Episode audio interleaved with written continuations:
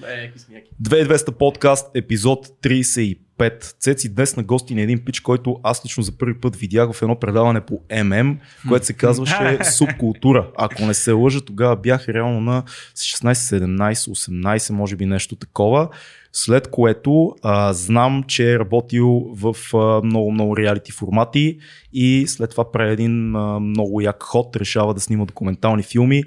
Михил Кунчев ни е на гости. Здрасти, как си? Здравейте, драго ми. Културистика се каже предаването. Културистика? Да, да, да. да. Аз Извинявам не се. го помня предаването. Не аз мога да пусна.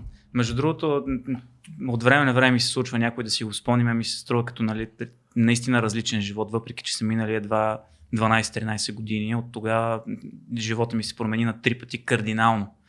И просто ми се струва като друг живот, но е много мило, че си го, че си го засичал. Как бяха времената в ММ? Това беше легендарна телевизия. А, аз попаднах реално в последния период, в който тя беше тук. А, тогава Роро лека му пръс, много хубав човек беше. А, попаднах там, тъй като учих в факултета по журналистика на стаж при него. И той много ме хареса, защото тогава нямаше. Аз много. Моята мечта беше да правя субкултурна публицистика. Каквото и да значи това. До ден днешен не съм сигурен, че има такова нещо, но като им го казах, тогава им прозвуча много готино на тях. А, идеята беше да превърнем телевизията от чисто музикална в културна. И аз тогава им казах, нали, пичове, вижте MTV. MTV вече отдавна няма само клипове. Да. Да. MTV е пълно с реалити проекти. Да, ние ще правим реалити проект за водещи. Да, ама а, хубаво е да ангажирате тия мои хора, не само слушат музика, хубаво е да ги ангажирате и с нещата, които си говорят в а, живота. Аз бях, примерно, първият човек, който в тази м, телевизия докара разговор за, за политик. Дока, а, докарах хора, които да говорят защо да се гласува, защо не трябва да се гласува, хора, които участват, дори политици имаше, няма споменавам имена. Тогава бяха още млади хора, сега са във властта. М. Променили са се доста, тогава бяха много симпатични и готини, казаха готини неща. Все още симпатични. Да, но ММ беше ле- легендарна телевизия. Това, което даваше на, на моите хора, в момента някой да им го даде. Това е много тъжно, защото в момента аз виждам музикалните медии, а, че просто пускат, защото е по-ефтино и клипове се въртят, въртят, въртят, въртят.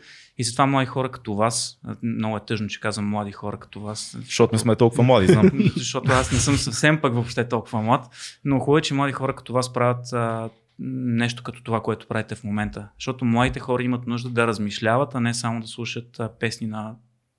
Щях да кажа име, няма да кажа име. Ние така забелязваме този тренд, наистина, че почва да се клепа повече дългото съдържание, наистина хората да мислят. А, но това ти си бил много в телевизиите и така нататък. След това знаем, че имаш период, в който си дълги години главен редактор на един от най-големите реалитета. Обаче това, което на нас ни е най-интересно, че в един момент Продължавам. и продължаваш. Да, ще ви разкажа малко Да. повече. Да. Но това, което на нас е много интересно, че ти в един момент тръгваш да правиш филми за военните, в, пътуваш за Ирак, за Афганистан и правиш филми за войниците там. Какво те накара да оставиш до някаква степен комфорта на тази работа, която имаш и да тръгнеш в Ирак човек. В смисъл, знаем, че там и то в години, които е много опасно все още. Не мога да потвърдя, че съм бил там. Мгм. Не мога да разкажа. Възможно е да съм стигнал до там. А стигнах до там. По- Поред причини не мога да разкажа какво точно правихме там. А, това беше един период, в който правихме едно реалити картицата. М. То беше, имаше голям бум тогава, защото то беше, може би, най-мащабното реалити правил някога в България. Тогава се роди дъщеря ми. А, един ден си дадох сметка, че всичките проекти, които съм правил, всичките така, реалитите, които съм правил, а, се забравят. Всички герои, които съм се постарал да изглеждат интересно, смешно, тъжно, героично, са забравени след една година. Защото реалитито е малко като как да кажа, бързата закуска за, за сетивата. Нещо, което го гледаш тази вечер, наистина ти е приятно. Не е просто да ти мине пред очите, забавляваш се, защото е направено хубаво. Хората са готино избрани, готино са развити, развити като образи, но колко от героите помните, колко от победителите на Big Brother помните, колко от, дори от победителите на фермата, което е сега в последните години помните. Нали? Не много. А, и си дадох сметка, че не съм направил много наистина за това дъщеря ми някой ден да се обърне и да каже, е, това е баща ми, вижте, това е правил. Единственото нещо, с което се гордях е това, че като правихме един благотворителен сезон на Big Brother, снимах а, един дом за дечица. И тогава разбрах и каква е силата на телевизията. Тези 6 дечица, никой не ги беше осиновил, те бяха на 4, 5, 6 години. Никой не ги беше осиновил 2-3 години, откакто а, нали, бяха с документи за осиновяване, можеха да бъдат осиновявани може би в рамките на сезона до месец, месец и половина и шесте деца бяха осиновени. Заради това, че бяха видяни по телевизията, някой като мен им беше помогнал да кажат правилните неща, а, не, че аз съм ги накарал да кажат някакви определени неща, а знаех от това, което те казват, кое е подходящо да се излъчи. Mm. Обаче тогава си дах сметка и за нещо друго. Ами ако бях направил този образ малко по-сълзлив, ако ги бях направил неприятни за зрители, той беше сменил канала и бях им променил съдбата и не ги бяха осиновили, ами си бяха казали, ало, къде ще се занимавам с тия ревливи, защото има и такива хора. А, телевизията е много, много, много и въобще медиите са много силно оръжие. И не трябва да се подценят. Много хора смятат, че а, можеш просто да седнеш и е така за, за, за зрители да си говориш каквото си искаш и да, да си покажеш каквото си искаш. Едно време се говореше, че ако покажеш куче с папионка, нали, ще, ще има кой да го гледа. Наистина е така, а, обаче нещата, които се говорят, остават. Думите са категорично по-силни от всичко друго. Вярвам силно с това. Тоест, има ли, има ли доза истина в това, ако кажем, че всъщност ти си чувствал, че малко или много е балон това, което правиш. Не казвам задължително в този най-лошия смисъл на думата, но наистина времето ще го отвее и, и няма, да има, няма да има тази тежест, тази субстанция и затова отиваш към тия документални филми. Така, така. Ако трябва да направя аналогия с uh, Hell's Kitchen от последните предания, които правих, което ми предстои сега, и между другото ми е много забавно. А, да речем, че аз бях готвач, който правеше митове с кренвирш. Много ми се искаше да направя а, един голям, голям, голям казан с а, а, хубава топла леща посред зима, с която да нахраня бедните. Исках да направя нещо, което да се запомни, което и аз като се обърна да кажа, браво, бе, това, което ми го е дал, то е горе, а, наистина го употребих както трябва, не само за глупости. Познавам много хора в медиите, които от 10 години говорят как, о, аз какъв а, документален проект съм намислил да направя, а, каква книга съм решил да намисля, а, да, да издам. И 10-15 години те не правят нищо. И всяка година, като си говорим за това и като се виждаме, и те казват, ей, да бе, да, спомням си го това, наистина, още, още имам тази идея, ама не ми остава време, не ми остава време, не ми остава време. А, на всички не, ни остава време. В смисъл, с, в последно време загубих така, последните 2-3 години, доста хора около себе си и, и видях, че живота е много, много, много кратък и на никой не му остава време, никой не знае колко му остава. Най-вероятно на всички ни остава много по-малко, отколкото си мислим, заради начина по който живеем. Аз самия тая година ми се наложи а, да ходи на скенер на главата, на, на гастроскопия за някакви съмнителни неща и се оказа просто, че а, съм претоварен от работа. А, нали, да чукна на дърво. Но това е болестта на нашето съвремие. Всички ние сме претоварени от начина по който живеем, защото се изисква да сме много помни, да работим много повече, отколкото преди е трябвало. А, да се борим с много по-сериозна конкуренция и по-добре подготвена и буквално изпушваме. Mm-hmm. А, така че в този период, когато направих картицата, втория сезон и стана ясно, че няма да има трети, аз реших, че просто ще тегля една черта. Бях събрал някакви пари, които щяха да издържат семейството ми една година а, и реших да пътувам до Близкия изток. С, в компанията на един майстор по бразилско жилжицо, грък, който се казва Димитриус. Пътувахме в рамките на 6 месеца. Нека, нека само да те спра там, понеже ми е интересно. Как реагира а, съпругата ти на, на това решение, имайки предвид, че дъщерята се е появила малко преди това реално. Да. А, това решение да пътуваш 6 месеца, не, имаше ли така обсъждане сериозно? Да. Там идва името на предаването. То беше поредица документални филми, които аз тогава си, защото аз предаване, предаване цял живот предавания mm. правя и си мислих, че правя предаване. Пак е по-добре, отколкото да кажеш на шоуто На шоуто да, на, шоуто. Да. Както наскоро един от едно реалити, един много интересен субект каза, благодаря на феновете си на първия месец от участието му. Той вече имаше фенове според него. А... И най-вероятно е бил прав сигурно. да, може би. А може би не. А, тогава жена ми каза, ти си луд. Буквално това беше репликата, ти си луд. И когато аз разказвах на моя приятел Димитриус а, за това, какво ми е казала тя, а, аз нали на английски казах, she tell me you're nomad. Uh, you're mad. И той ми вика, no, you're nomad. Нали, не си луд. И аз му казвам, знаеш колко яко е името Nomad, като това, че ще пътуваме и Nomad да го направим с тиренце, като а, хора, които всички ги смятат за луди, но те не са луди, в същото време пътуват и оттам дойде реално да. тази една запазена марка, с която след години повечето хора а, извън България ме познават по този начин, като Nomad, The Nomad. не само жена ми, всички хора около мен ми казаха, че съм луд, но аз вече съм така с годините свикнах на този на този отпор, който ти дава действителността, а, защото много пъти ми се налагаше да правя нещо, което всички ми казаха, че не трябва да правя, то ме направи по-щастлив и ми прави живота по-добър. Дори в момента в доста училища ме канят да водя подобни мотивационни речи. Аз принципно съм изключително против, защото аз мразя инфлуенсърите. Смятам, че това са а, надявам се, че не се възприемате за такива. Ние сме. Не знам как е на английски термин за обратното на такъв, дето не трябва да го гледаш. Лошия пример за, за неща. Сигурен, не съм сигурен. Аз си ни познавам. Но да, за мен инфлуенсърите са най-лошото нещо, което може да се случи на, на моите хора в момента. Едно време се подигравахме на такива ни паркетни личности и казахме, те са известни, защото са известни, им се смяхме. Да. А сега в момента това се превърне в професия. Ама не мислиш, че сега инфлуенсър е нещо хубаво, обаче начинът по който се възприемат в момента инфлуенсърите, това, което правят инфлуенсърите е лошо. Не мислиш, че хора като тебе, примерно, трябва да покажат какво наистина е да си инфлуенсър и Не. наистина да, да, да, да използваш тази титла, защото тя си носи нещо все пак. Ако, на, защото каза хора като мен, ако някой търси в мен пример, значи се изчерпа от всички рационални а, избори за, за пример за подражание. Но в, в живота ми вярвам, че има моменти, които могат да бъдат полезни на а, някакви други хора, но категорично смятам, че то пиедестал, на който се поставят така наречените инфлуенсъри в България, защото те наистина се възприемат, в един момент почват да се възприемат като сериозни такива хора, които могат да управляват живота на младите. Това е голям проблем. Аз съм го преживял също това. Значи, когато в един момент видиш, че ти можеш да направиш така, че един човек, като го заснемеш, може да изглежда като най-глупавия човек, най-умният човек, най-смелия. А, и, и това е все един и същи човек, зависи по какъв начин ще му зададеш въпроса и после как ще го отрежеш. Почваш малко да се възприемаш като човек, който може да се играе с човешките съдби. Има много хора в телевизията, които си пренесли това и в личния живот и това е голям проблем.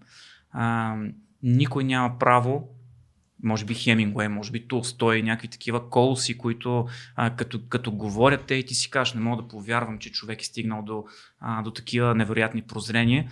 Окей, да, но някакви там, няма даже да казвам имена, като това момче, което го, убиха, защото се разхождаше по рила и си топкаше краката с приятели по рилските езера, което беше изключителен признак на лош вкус. А, ако този човек трябва да е този, който дава на младите пример в живота и а, да се възприема сериозно като а, някакъв избран човек, не мисля, че е редно. И, и тук идва ролята вече на родителя. Мен ми е много важно. Това ми е наболява тема, защото пък съпругата ми е учител. А, и, и в същото време ходя в доста училища и срещам с млади хора. Родителите са абдикирали от децата си. Родителите смятат, че а, в училище трябва не само да ги учат, но и да ги възпитават учителите. А учителите нямат такава функция. И ако очакваш а, учителите и инфлуенсърите да ти възпитават детето, ще бъдеш много изненадан, когато детето ти стане на 30. Ние тук веднъж си говорихме този разговор, защото един наш приятел, който има дете, той каза, че в момента, който дъщеря му се е родила, той е спрял телевизията и започна цялото съдържание, което тя поема, той да го модерира поне до някакъв, до някакъв момент от живота й. И това според него е изиграло доста добра роля за него, нейното възпитание. Обаче това означава да обръщаш внимание на детето си, пък днешните родители малко. Това ли е проблема? Те не обръщат, не обръщат по-скоро внимание на децата си, отколкото да нямат качествата да ги образоват и да ги, да ги възпитат. Понеже въпросът ти е в две части, ще Мгм. отговоря и на двете. Първо, не мисля, че това е начина, защото в един момент това дете ще се сблъска с. ще стане на 17-18 и ще се сблъска с всичко това, което баща му е а, спирал с двете си ръце Мгм. и с тялото си, за да не стигне още неща от децата си. Така създаваме кекаво поколение.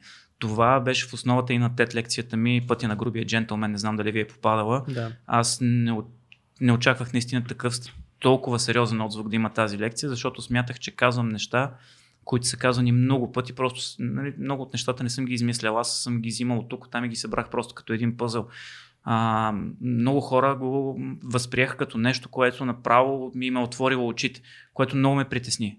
А, защото вече толкова ни е забързано ежедневието, че явно не, а, ние ако помислим малко, ще стигнем до всичките тия изводи, за които аз говоря. Просто нямаме време да а, дори да помислим вече. И, и това е втората част на отговора, който ще ти дам. Не, че сме абдикирали заради това, че не се занимава с децата ни. Просто живота, който водим вече е толкова динамичен, а, че, че физически нямаме време. М, защото децата вече първо в училище а, учат доста, доста, доста повече неща, отколкото ние сме учили. А, и, и дори само когато им помагаме в чисто тази теоретичната част, вече губим цялото си време, какво остава за възпитанието. А, родителите вече са изправени пред отделно в каква държава живеем, отделно каква е економиката. колко много повече хора има за а, едно работно място, а, колко много повече капитализма е, така ни е заробил, че работодателите ни карат във всеки един момент да се чувстваме зависими, да даваме, да ходим болни на работа с по 40 градуса температура, само и само да не загубим мястото си. Предполагам, че това го виждате и вие около вас, около а, тия по-младите хора. Надявам се да не, но, но предполагам, че да. Това виждам аз от, от, от, от моето поколение. И много хора от моето поколение виждам, че си отиват от а, рак, причинен от стрес. Wow. А, предполагам, че всъщност може да си говорим за всичко тук, нали? Не, mm-hmm. не искам, да, не искам да. да слизаме като настроение тук, но когато аз в началото на тая година а, отидох на лекар и лекаря ми каза не е добре положението, може би е хубаво да ти направим скенер на мозъка, защото може би имаш тумор. А, аз се сринах. Когато се оказа, че няма, ми ми казаха, аз спокойно, бе, ти просто си се смазал от работа, а, всичко е наред, всички са така не мога, нали, бях облегчен, но не мога да, ми, да кажа, че ми стана много по-добре, защото аз знам, че ще продължа да водя този живот по този начин, защото това е начин да осигуря на семейството си нормален, а, нормал, нормално ниво на живот. И, и така е с а, повечето млади хора в момента. Така е с повечето хора, които са в средната класа. Mm. А, ако искаш да осигуриш по-нормален начин на живот на детето и семейството си, това неминуемо а, води до съкръщане на живота. Затова е моята книга, която вече трудно мога да бъде намерена по книжарниците, защото се изчерпа сега тиража, може би до година ще пуснем втори тираж. Se казва Пиратите умират млади. А, като за пиратите там говоря като за хората като мен, които са решили да търсят щастието си, да го взимат на абордаж, не просто да го чакат някъде по течението, то само да дойде. Но всичките тези, а, дори това, което аз направих, нали, пътуването ми, за което може би ще поговорим малко повече, аз съм сигурен, че това пътуване и всичките нерви около него ми си живота супер много. Как, как започна всичко? Как влезе в контакт с този от пичага, който е с тебе в филмите ти? Как започнахте тия безумни пътувания? Защото вие буквално сте двамата и една камера. Реално това е. Няма крил, няма екип, няма... Не. Съвсем различно от реалити телевизията, която много хора си представят, че се правят нали, много малък бюджет и така нататък. Това не е истина. Реалити телевизията е с оператори, с екипи и т.н. Вие двамата пътувате и срещате хора, за които разказвате във филмите. Реалити телевизията е изключително скъпо нещо. А, и това, че не се разбира, показва колко качествена е тя. Част от фокуса. Абсолютно, показва mm. колко качествена е тя. Защото звукът ти е хубав, съдържание. Вие мислите ли, че ако тия хора, аз ще, дам, ще издам нещо от кухнята, но а, редакторите, това са хората, които се грижат за съдържанието на тези предавания. Ако те не са добри и не задават по подходящ начин въпросите, така че да предразположат интересен отговор, много от участниците, аз съм виждал неподготвени редактори, които задават въпроси, много от участниците ще са изключително скучни. А, също и ако вие седнете тук а, и ми кажете на мен, добре, е, разкажи сега, ти къв си, какво? Как... Говори нещо. Говори. Най-вероятно ще разкаже някакви неща. Предполагам, че всеки средно интелигентен човек си има някакъв репертуар, с който ще е интересен в първите 5 mm. минути. Оттам нататък не се да. получава. А, затова реалити телевизията, между другото, и реалити телевизията в България е на изключително високо ниво, колкото и странно да звучи това. А, и дори в момента много други държави, които са с много по-висок стандарт, не имат български а, редактори, продуценти на съдържание, които да правят чуждите предавания. На тях, на, за тях е по-приемливо да си вземат примерно чехите, да си наснимат тяхното предаване, да го субтитрират на английски, да ни го пратят тук и ние да им го наредим така, че да изглежда съдържанието супер готино и да им го върнем обратно. Mm. А, те са склонни да, този бюджет горе-долу а, излиза им повече, отколкото да си ползват техните редактори, въпреки че нашата работна ръка е по-ефтина. Mm-hmm. Но вече от целия свят се обръщат към нас за, за пример. Другото, което е, м- моята, нали, моите 50 стотинки към всичко това е, че а, има някои предавания, в които в библиите, защото всяко предаване си има м- една книга, в която се казва как да си снима, какви въпроси да се задават, какви планове да си снима. Това е библията на едно предаване. Има библии на предавания, световни формати, които не са започнали от тук, тук са дошли в петия си, шестия си, седмия си сезон, но има цели абзаци с идеи, които ние сме дали, български редактори, и които са влезли в библията на това предаване. И колкото и да е смешно, моите 50 стотинки са предаването Фермер търси жена, а, което аз направих по... Аз бях тогава главен редактор, идеята ми беше да направя първото позитивно реалити в България. Да. И то наистина беше позитивно. За едни пичове, които живеят на село и които са трудолюбиви, а, изкарват си прехраната с честен труд. Много им е трудно, но няма как от сутрин до вечер, защото там е от, буквално от 3, до 2, от 3 сутринта до 12 вечерта работиш. Mm. Няма как да срещнеш половинка в живота си. А, и, и, и беше наистина първото позитивно реалити. И начинът по който аз го направих беше коренно различен от това, как беше той правен в Штатите, Австралия mm. и още 10 държави. Сега в Библията навсякъде има една страница, която а, пише, че а, идеите са дошли от България. Това е супер. А всъщност, реално вашето първо пътуване е, е ти взимаш цяла година почивка от Точно така. комерциалната си работа. Точно така. Взех цяла година почивка. Това до толкова щяха да ми стигнат а, всичките спестия, буквално всичките спестявания, които имахме с а, съпругата ми, така че те да се изхранват тук в по-голямата част от времето. За пътуването намерихме спонсори. М- как решихте първата дестинация? А, ние знахме крайната дестинация каква е. Крайната ни дестинация беше Оман или Бахрен, ще изложа кое от двете. М- Ирак и Афганистан са дестинации, които по- късно предприех okay. сам, като до Афганистан не стигнах. А, знаехме, че ще искаме да отидем до Оман и Бахрейн и а, намерихме спонсори, които са склонни да платят за пътуванията. А всъщност твоя партньор в това престъпление е един доста, доста луд пичага. Може да, да разкажеш доста, някакви неща Казва за него. Се Димитриус. Да. А, той беше поканен, а, тъй като аз тренирам, тренирах, сега вече ми е малко по-трудно, защото съм си скривен шиен прешлен, а, херния, разтеглени сухожилия и още няколко неща, които така ми вгорчават живота на стари години, а, причинени от неправилно трениране на един прекрасен спорт, който вече има кой да го преподава правилно, бразилско жилжицо. Това е бойно изкуство, което ако не сте го чували, е проектиран така, че Давид да се изправи срещу Голят и да го поведи с техника а, и да използва силата на този човек от среща срещу него. Да. А, предполагам, че това е истинското айкидо. Защото айкидото, това нали, има майстори, които са там седми дан, които най-вероятно наистина могат да използват силата на противника, другото изглежда като танци. Да. А това нещо е ам, наистина смъртоносно в правилните ръце. Вероятно и целите, и целите са различни на двете бойни изкуства, защото според мен хората не си дават сметка, че тези деривати на екидото, които ние в момента имаме в съвременния свят, те са много повече вътрешен баланс, нещо много по-близо до тайчи чулан, до медитация, до танц, докато бразилското жужицо е нещо, което да те спаси в ситуация едно Абсолютно. на едно да кажем, защото ако са много повече хора, ще започнат ритниците отгоре. И, Абсолютно. Да. За хората, които не са запознати, бразилското жилжицо е това, което а, ММА бойците, които 100% сте виждали, правят като са на земята. Да. Това са ключове, начин да парираш. Това е начин да можеш съвсем спокойно да парираш противник, много як, който те напада с удари и ти без да го удариш, да му нанесеш щети и да се mm. спасиш. А, имам приятел, който, ето ти си рапър, това ще е интересно. Имам приятел, който 4 години, той е нью-йоркско ченге, каза се сам, а, беше на Лил Уейн на лична охрана. А, той преди това е бил Нью-Йоркско ченге, бил се е в някои от големите ММА организации. Той това казваше. В Америка вика, не е като при вас в източна Европа. Полицията отива, вижда някакви, че нещо крадат, спуква ги от бой, прибира ги и после нищо не им казват. В Америка, аз вика, ако ударя престъпник, после веднага ще дойде един адвокат и ще каже, чакайте, този сам, той е ММА боец, аз съм го гледал по телевизията, той е използвал смъртоносните си техники, с които професионално се бие срещу моя а, клиент и трябва да бъде осъден. Той да, няма право да. да, да, да.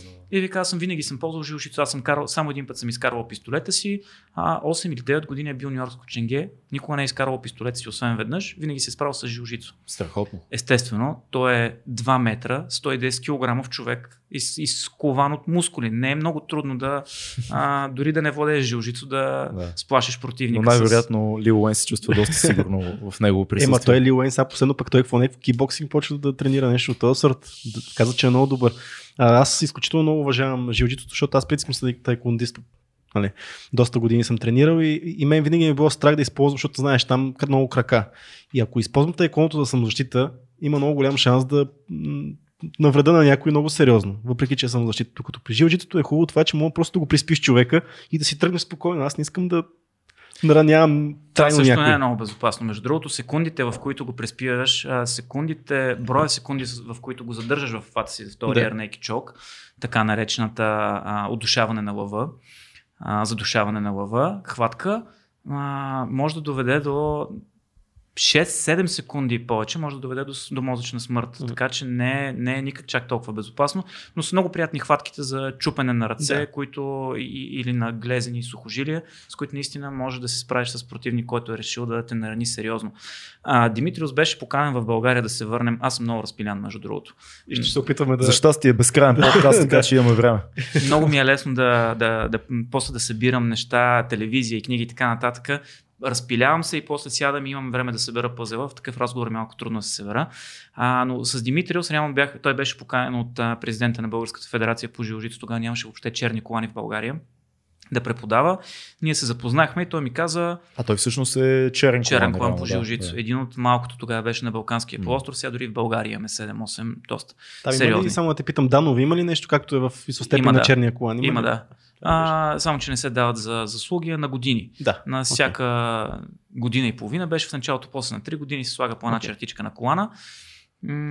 Димитриус беше един от няколкото гръцки черни колана. Разликата между него и повечето други жилжици треньори беше, че той силно вярваше в това да преподава жилжицо, което може да бъде използвано на улицата. А, Дори като бяхме с него на един лагер в Алпите, срещнахме се там с един клуб, на който аз съм почетен член, който той се казва BJJ Globetrotters. Това са хора, които са пътешественици. Много от тях пътуват по света с години, отсядайки във всяка страна, където има жилжицо и тренирайки. Интересни много хора. И тогава, когато той почна да показва, беше покрай мен, защото бяхме поканили да заснемам тяхното събитие, техния лагер. Той дойде с мен. Те казаха, ми, аре, тогава ти ще си гост лектор, ще показваш някакви неща. И нещата, които той показа, хората го гледаха изумено. И много от хората си тръгнаха, половината си тръгнаха, казаха, ние тия, не искаме да ги учим тия техники. Това са някакви усъкътяващи техники, които по никакъв начин не искаме да, да ги учим. А, което принципно аз пък много вярвам в това, защото вярвам, че всяко бойно изкуство трябва да се учи не за да може да а, си правим профилни снимки от залата и после да кажем аз съм много корафа на улицата, когато виждаме някой как напада някаква жена, просто да снимаме с телефона, а трябва да може да се намесиш. Това е един, между другото, от проблемите на а, 20 и 21 век, обезмъжаването на мъжа.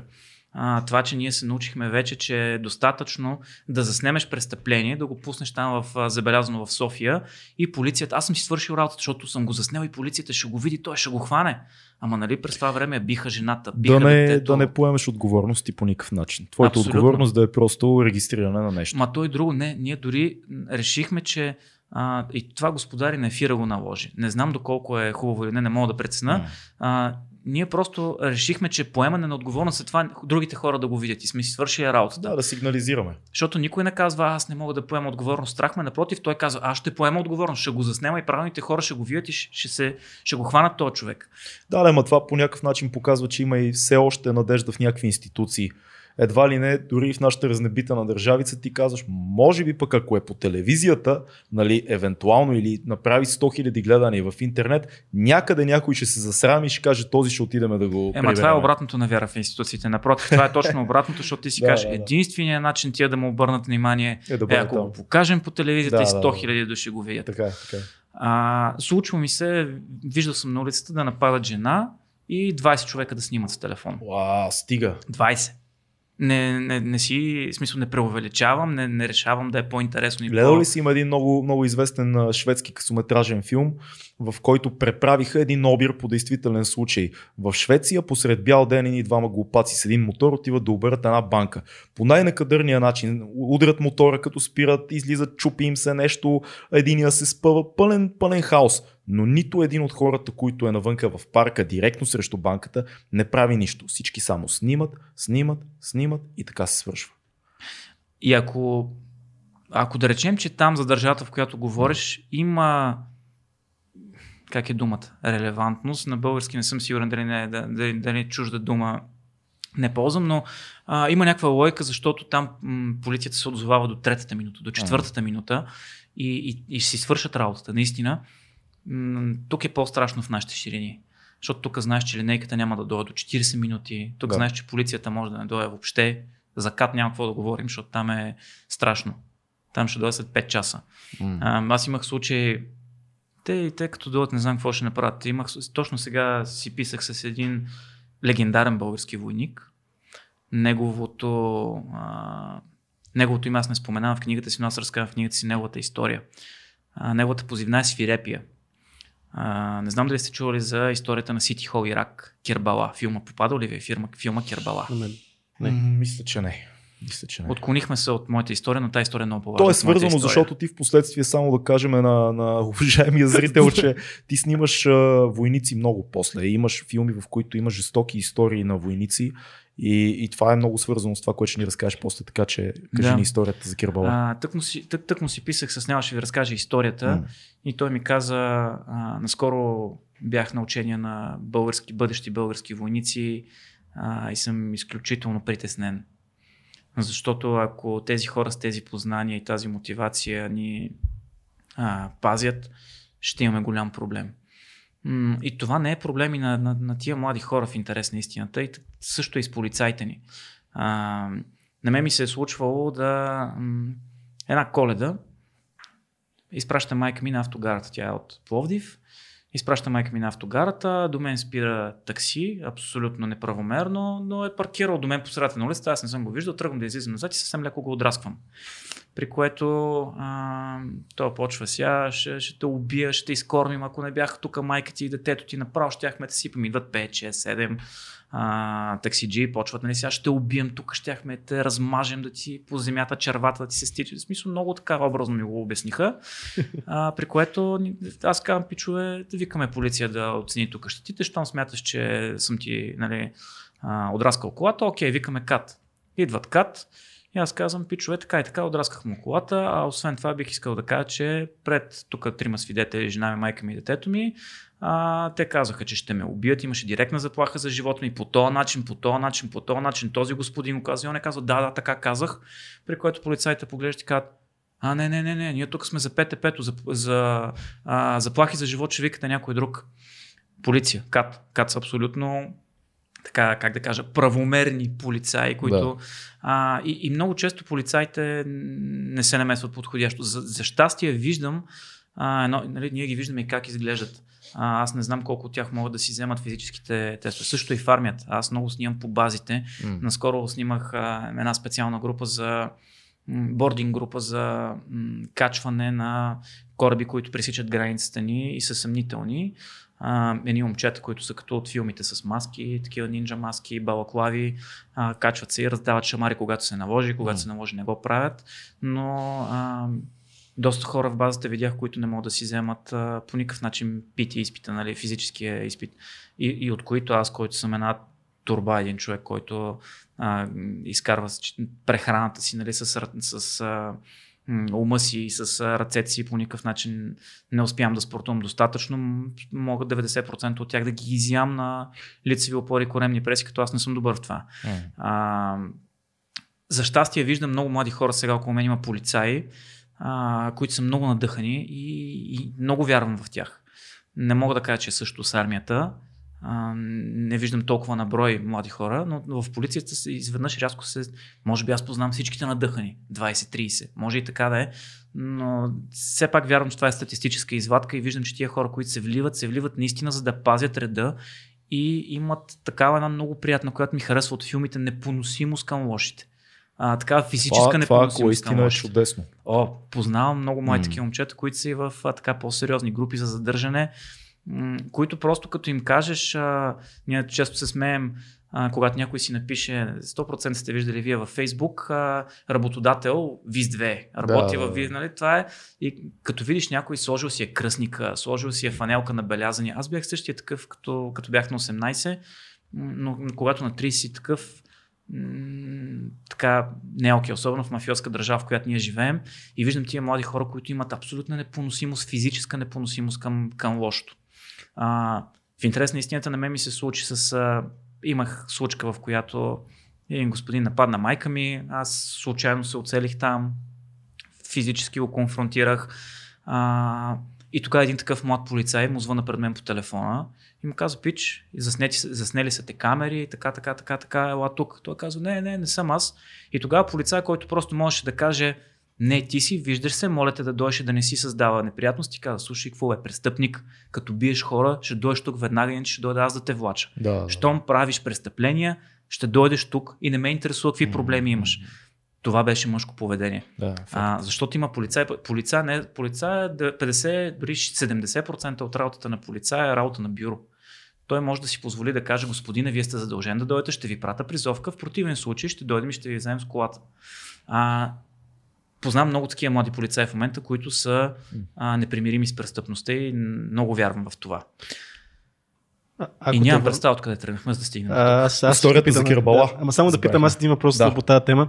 А, каза за демотивацията в армията. Според тебе, институцията ли е виновна българската армия, защото ти си правил филм, поне аз един гледах такъв, за наемен войник, за контрактор, да. който е елитен войник. Аз поне това, което видях, това е човек, който нали, доста сериозно като физически данни, много сериозно като мислене, много сериозен, много интелигентен човек. Професионалист mm-hmm. на световно ниво.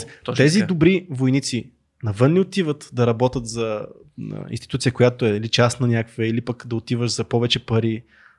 Защото аз това, което ти ми казваш, виждам проблема в институцията, не в хората, в българите по-скоро. Пак ще ти отговоря в две части. А, едната част е следната. Има една а, така много важна поговорка, която аз много силно вярвам в нея, която някои приписват на Чингис хан, други на Наполеон.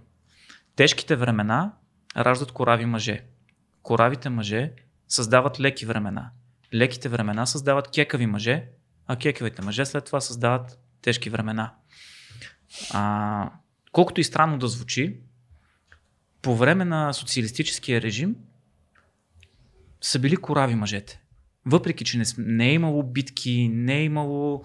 А, имало една тук са острови с Гърция, а, битка, за която малко се знае. Гърците са нападнали, сме ги отбърнявали там на Марица едни острови няколко дена, но а, имало е корави мъже, които са били подготвени тогава от режима да, да се борят с американците, с врага. А, тези мъже после са създали едни по-така спокойни времена. Времена, в които м- сме мислили по-скоро за това как да изкараме пари за хляба, а не как да се защитим. А, и, и мъжете просто те не са виновни за това. Просто в един момент а, функцията на мъжа от това да защитава семейство се е превърнала в това да изкара пари за хляба му. И когато 10, 20, 30 години правиш това, неминуемо а, се променя и физиката на човека. Нали? Чисто, а, чисто физиологично тия момчета, които сега влизат в армията, те са израснали в едни спокойни времена. Те са, особено сега новото поколение, нали, колкото и да обясняваме колко е бедна държавата ни, често ми се налага да минавам през студентски град. А, всеки втори студент е с а, чисто нов iPhone и с а, авто, собствен автомобил. Нали? Категорично живеем в по-леки времена, отколкото са били тия през 90-те години. А, тия момчета израстват а, в едни времена, в които вече и а, така имат по-големи права. А, вече учителя, като му пише двойка, родителя не казва, ей, тапанари, не го пляска зад врата, а, отива и казва на учителя, бе, ти не си предразположил детето ми, то е много умно. А, и в един момент тия момчета а, стават войници. Няма как, когато цял живот не си се борил а, в, а, с зъби и ногти за нещо, ти изведнъж да се. Да, да, нали, аз имам куче, имам бултериер. А, и покрай него много четох и сега чета в момента една книга на един пич, който се казва Майк Ритланд, който от 10 години, дори 12 години, обучава кучетата на американските тюлени. И той това казва, независимо от породата, кучето може да бъде куче пазач и да не бъде куче пазач. Може да бъде най-милия питбул на света, може да бъде най- а, така а, бруталния. Зависи от характера му. Същото, става, същото е и с нашите полицаи и войници. Ето сега ще ви дам за пример. Това не е само при нас така. Аз ще ви дам за пример британските полицаи. Не знам дали знаете, в Англия полицаите не носят пистолети. В Англия полицаите носят тейзери, електрошокове. А, може да видите стотици клипове, които хората, които нарушават закона, си ги снимат. А, идва полицай, и почва да му обяснява, господине, вие тук нарушили сте закона. И той го снима с телефона. Кой бе, аз не съм нарушил закона, бе, тапак, какво искаш? Не, кажи ми, бе, какво съм направил, какво съм направил. И ти ги виждаш, им говори изключително нагло. И полицай го виждаш как е смутен и стои. Не, не, господине, моля ви, спрете да снимате. Вие м- европееца въобще се е обезмъжил. А, и това, че м- тези други държави имат елитни части, м- като Англия, ето Англия имат САС, нали, Special Air Service, това е най-така сериозното звено специални сили в света, заедно с тюлените. Това, че го имат, а, е въпрос на поддържане на една система, но, но, но масовия мъж а, и в България, и в Англия, и в Гърция, и в Норвегия е кекъв. А, просто защото вече живее в едни времена, в които не се налага да а, с оръжие да защитава границите на страната си. За съжаление, скоро предстои това да се случи най-вероятно, нали, гледайки геополитическата ситуация, но масово мъже. Въпросът е, че тук по време на промените през 90-те години физически не сме имали възможността и финансово да поддържаме тази система от корави мъже, поне те да. А, защото разлика между българския и английския мъж няма. Като така ниво на, как да кажа, тестостерон, мъжественост, а, коравост, не знам това как ще прозвучи. Поне според мен, доста съм пътувал. А, дори въобще, въобще бих казал и по света, може би страни в Африка. В Африка никога не съм бил. А, бил съм в Африка. Но да речем, че в Африка мъжете там, там вече е друг начин на, на живот. Но тези момчета а, просто трябва да им се случи нещо тежко, за да, за, за да разберат какво е да те ударят в лицето. Както каза Майк Тайсън, нали, тая 100% го знаете, това е много сериозно така становище него, че всеки има план преди да получи юмрук в лицето. Да, да, да. Всички ние имаме план как ще смажем а, престъпността, как ще смажем терористите, но когато получим шамара през лицето. Нали, даже наскоро излезе едно а, много смешно проучване, че средно между 300 и 420% е разликата в ефикасността на един мъж на улицата и това, което той смята, че може да направи на улицата. Представи си какво е 400%. А, нали, Много е. Много, много. Да продължа твоята линия, ти казваш, че нали, в един момент 90 след прехода нали, започва това да а, нуждата да изкарва пари мъжа, да става по-кека физически. Обаче аз имам една теория, че в момента дори мъжа и тази функция нали, вече малко изостава на заден план. Даче, даже в момента иска, ако може жената да изкарва повече пари. Той да е спокоен, нито да тренира, мисля, нито да е здрав в кора физически, нито да носи отговорността, той да носи храна на масата. Има ли го това според теб, защото аз виждам някакъв, някакво такова течение, което много ме притеснява. Според мен това идва от а, противната страна. Тоест, според мен той идва от желанието на жените а, да се установят като пола, който не просто е, защото ето това е един от проблемите на социалистическия режим. Значи социалистическия режим какво казва? Раждайте повече деца. Всяко дете е шамар в лицето на капитализма и гнилите нрави. И малко или много жената по време на социалистическия режим, който не е въобще много отдавна, той е при 30 години, е била тази, която ражда и прави в къщи а, суфрата. Докато в капиталистическите западните общества жената вече има кариера. Това, което там се е случило преди 30 години, сега се случва тук при нас. Жената вече не иска да е просто машина за раждане на бебета. И това е напълно разбираемо. За съжаление, както във всичко, ние започваме от а, пълно отричане на старото. Тоест, а, ако през комунизма е била едната крайност, ние не казваме дайте да го балансираме малко, а казваме, О, това е отвратително, отиваме в другата крайност. За всичко. Съответно и за ролята на жената. Много малко жени в момента от тези около мен, може би аз, защото съм в такава изключително конкурентна среда, раждат под 33-4, което е немислима възраст на, нали, за нашите майки, а, дори и за вашето поколение, което е 10 години след моето някъде. М, поколението, което е родено през 80-те години, майките раждаха на по 18, 19, 20, след 20 вече е абсурдно. В момента масово се ражда на 38, 39. Така че според мен идва от желанието на жените също да направят нещо свое, също да направят кариера, също да а, имат свой път, който не е производителен. Те не искат да са производители на бебета. Което е абсолютно разбираемо. А, но дори в тази симбиоза мъжът трябва да, според мен, да има водещо място. Чисто физически той е създаден за това. А, аз смятам, че и чисто духовно и нравствено е задължен да го прави. А, аз съм вярващ човек, дори и чисто християнски. Даже да, да не е християнски, чисто религиозно, защото всяка религия казва това, че мъжа трябва да защитава семейството си, освен да Това ли беше мотивацията ви да започнете да снимате, да показвате мъже, които по някакъв начин а, са архетипа за това какво трябва да бъде един мъж според а, твоето виждане на Димитриус? В това се превърна, но М. всъщност не беше това. А, реално вече, ето вече ще се върнем в нещо, за което си говорихме преди 30 минути сигурно. Това му е хубавото. Да. Подкаста въртива си. Реално, когато ние тръгнахме, той, когато дойде в България, ми каза, здрасти, аз съм Димитриус, аз съм един номад и живеем много интересен живот. А, Виждам, че ти много добре ти се получават нещата в а, телевизията. Искаш да направиш филм за мен? А той идва и казва, искаш да направиш филм за мен. Да. И аз му казах, пич, а, да направя филм за теб не ми се струва като нещо, което а, бих искал да отделя, да отделя от хляба си и от времето си, и от хляба на детето си, защото ставаше въпрос за проект без финансиране. Uh-huh. Но начина на живот, който водиш е много интересен. Бих направил филм за начина ти на живот, покрай който ще разкажем и твоята история. И в началото идеята беше един човек, който 10 години пътува е живял в изключително много държави, защото той беше такъв. А, и мъж, който само да уточним повода за пътуванията му е а, бразилското жилжицо. Да преподава Той на преподава места. 5 месеца тук, 5 месеца Да. там, нещо такова. Около година. Окей. Около година тук, около година там. 10 години беше обиколил, може би, 15 държави. Да. А, тогава идеята беше, аз му казах, много, аз много обичам винаги, като правя дори телевизия, а, контрастите. Защото в контрастите човек намира истината. Нали, много често сме чували, не може да има добро без зло, защото трябва да ги видиш и нали, да, да направиш. Същото беше, исках аз едно, едно момченце, което е. А, аз тогава бях и доста по-така. Бях 90 и кил. Не, може би вече бях по-отслабнал всъщност.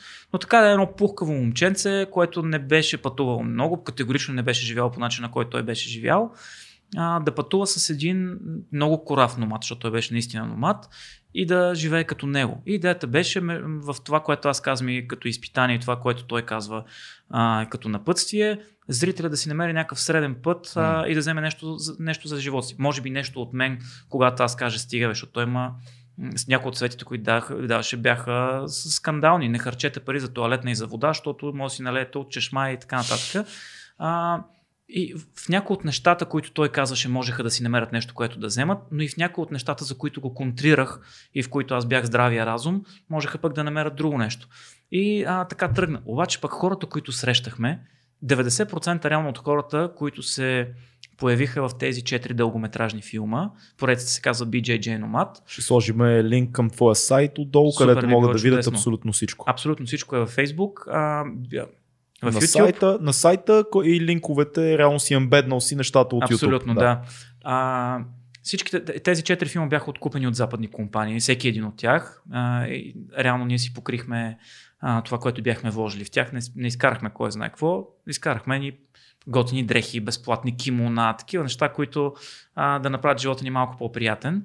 А, пари не изкарахме от това, но удовлетворението беше страхотно. Но за тези четири филма ние бяхме подготвили едни 13 гости, които тотално се промениха. От тези 13, които в началото бяхме предвидели, може би 5 М. се появиха, другите 8 излязоха случайно. И това бяха корави мъже, които разказаха истории, които след това вече а, ме препратиха към желанието ми да снимам специални сили, да снимам войници.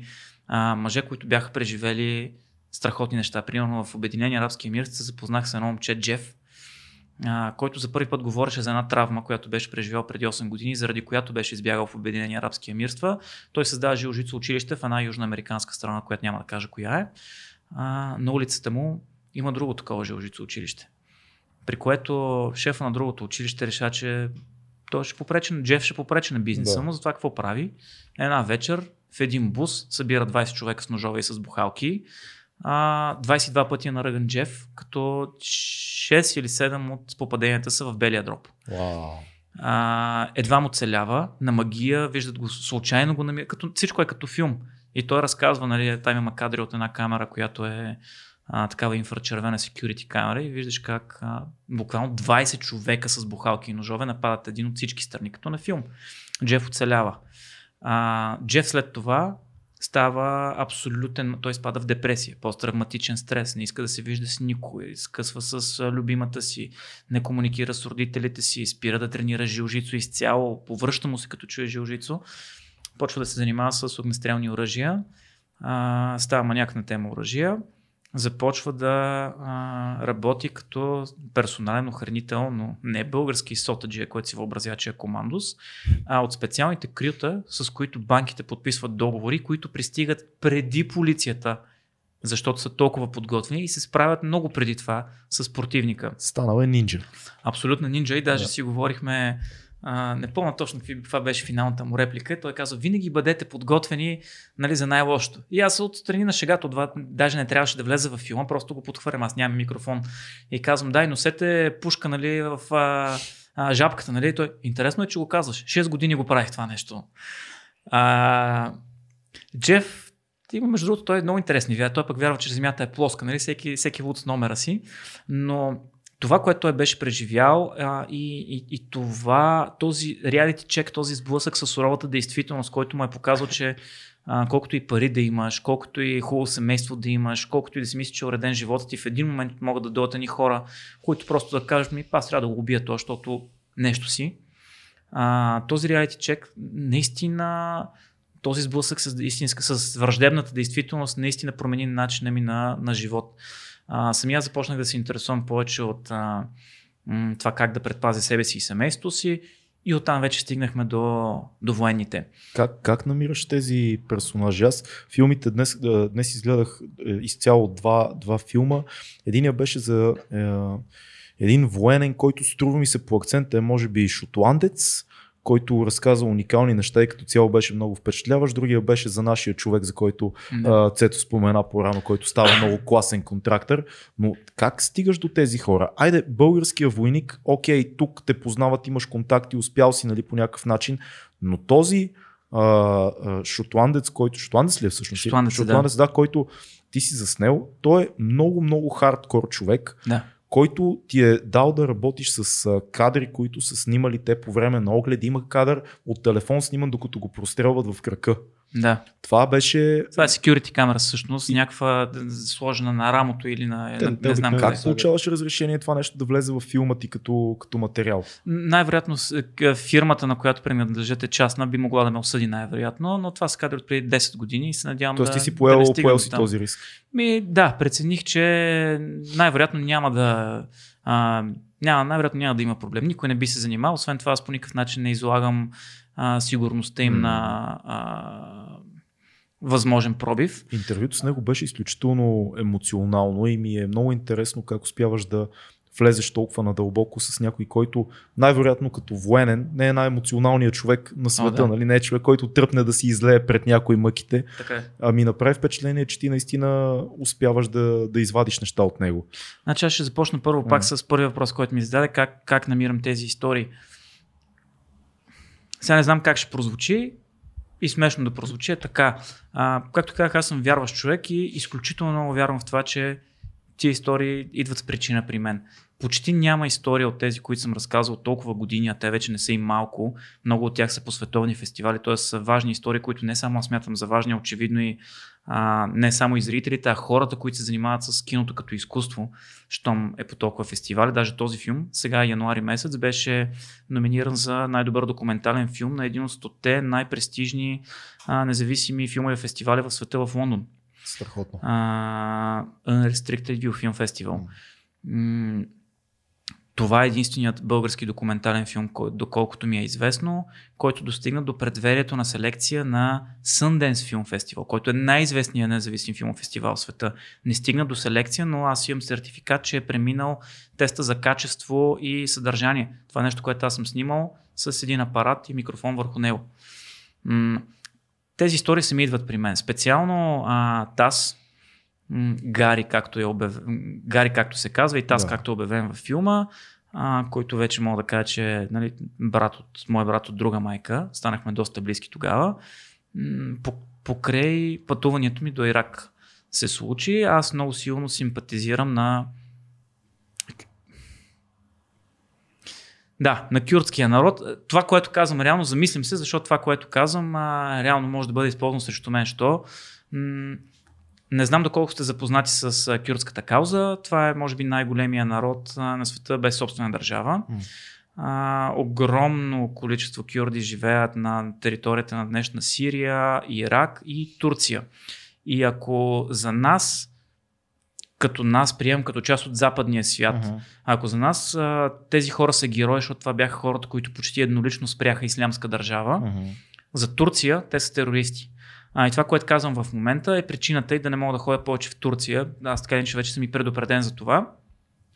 А, защото м- това е нещо, в Турция има изключително много кюрди и ако Турция признае, аз го разбирам, това е политически ход. Те имат Турция и много сериозна кюрска партия. В момента всички военни действия, които се случват на, на границата, реално са заради целият този казус с кюрдите и опитите на а, турския президент и на правителството реално да увеличи тази зона, която те наричат зона на, на сигурност. Едно да направят 3 км или нещо такова. Идеята, е- идеята е, той има милиони кюрди в Турция, Да. идеята е да няма кюрдска държава, защото има ли кюрдска държава, следва две неща. Или едни милиони да се изнесат а, на някъде и да станат голяма сила, или пък а, след като има тюрска, а, кюрдска държава, тия милиони да решат да си направят сепаративна зона, която да кажат, а, ние тук сме си само кюрди, вече не сме част от Турция, нали? И да се отделят. И да се отделят, да. да. А, затова се зачуих дали да го кажа, но аз силно симпатизирам на тази кауза, именно защото смятам и съм видял с очите си, че тези хора са хората, които реално с двете си ръце спряха ислямска държава.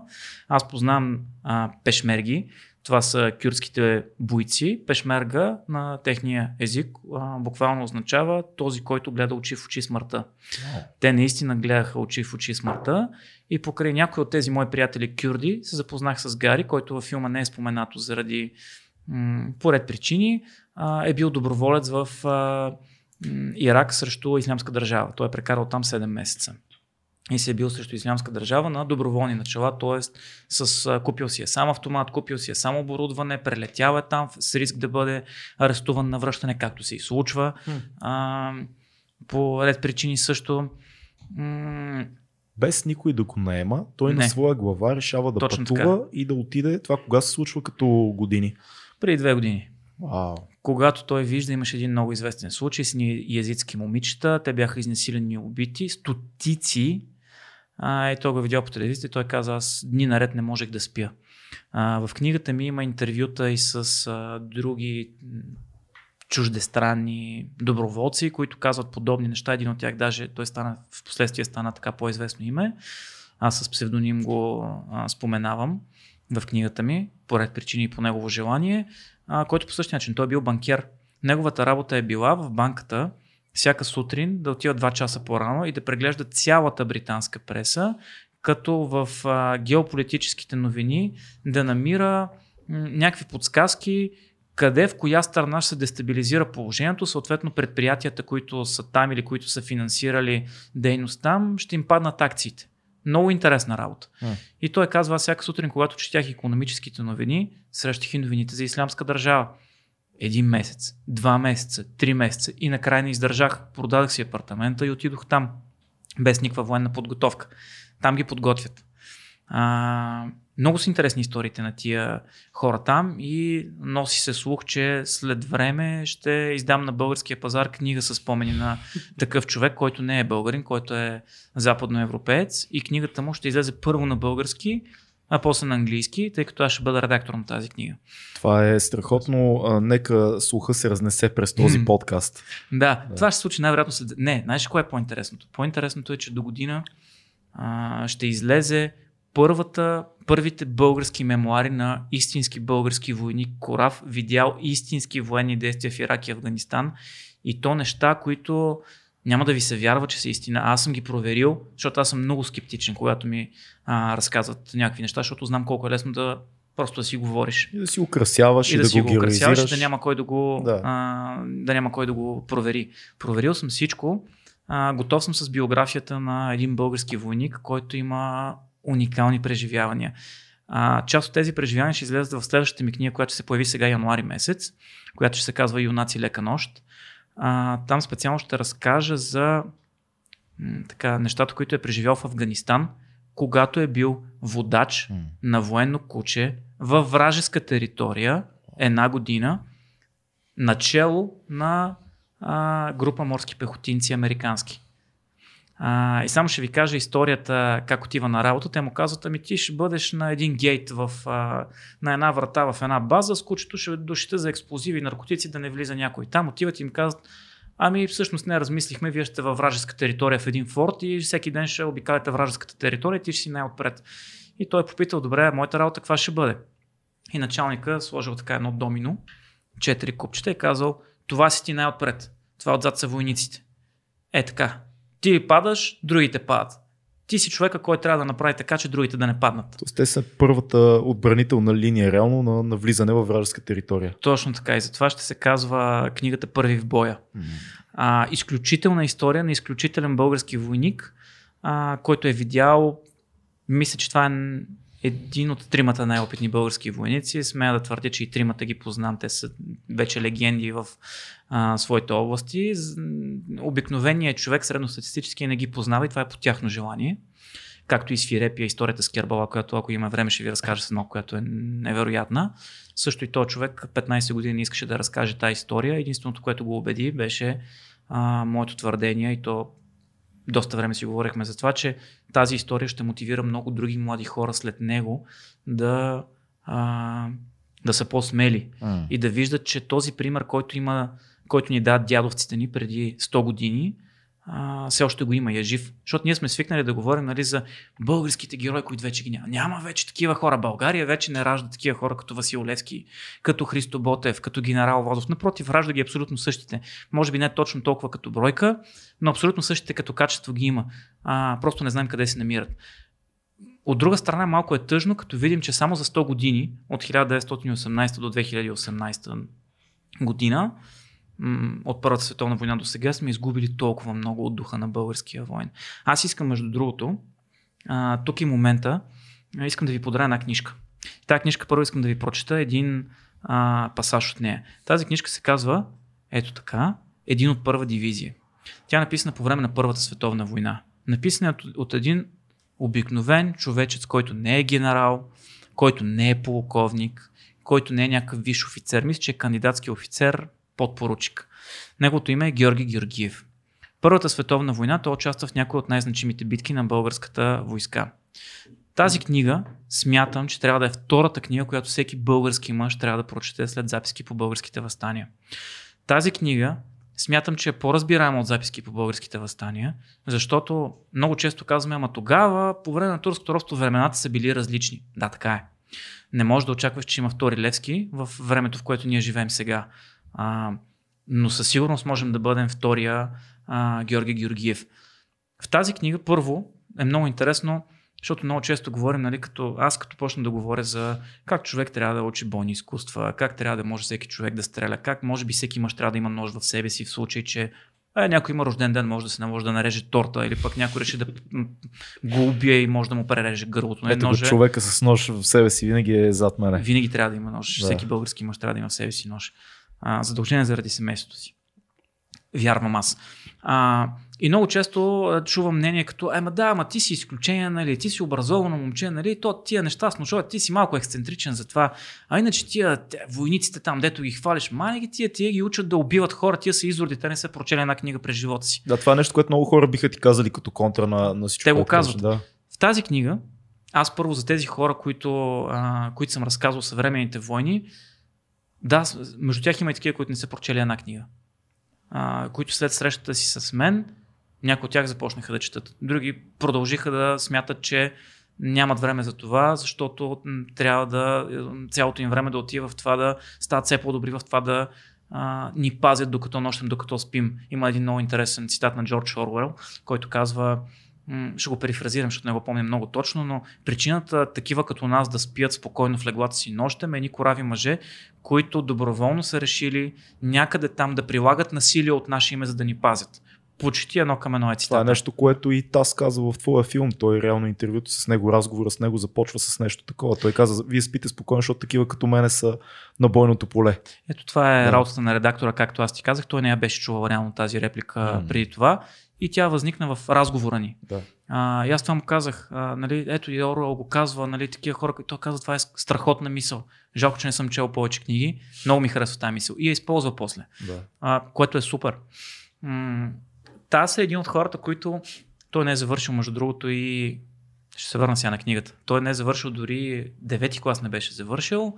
А, беше изпаднал в посттравматичен стрес, а, имаше сериозни проблеми с болко спокояш, защото той беше взривен, целият му гръбнак беше натрушен, до момента той изпитва болка.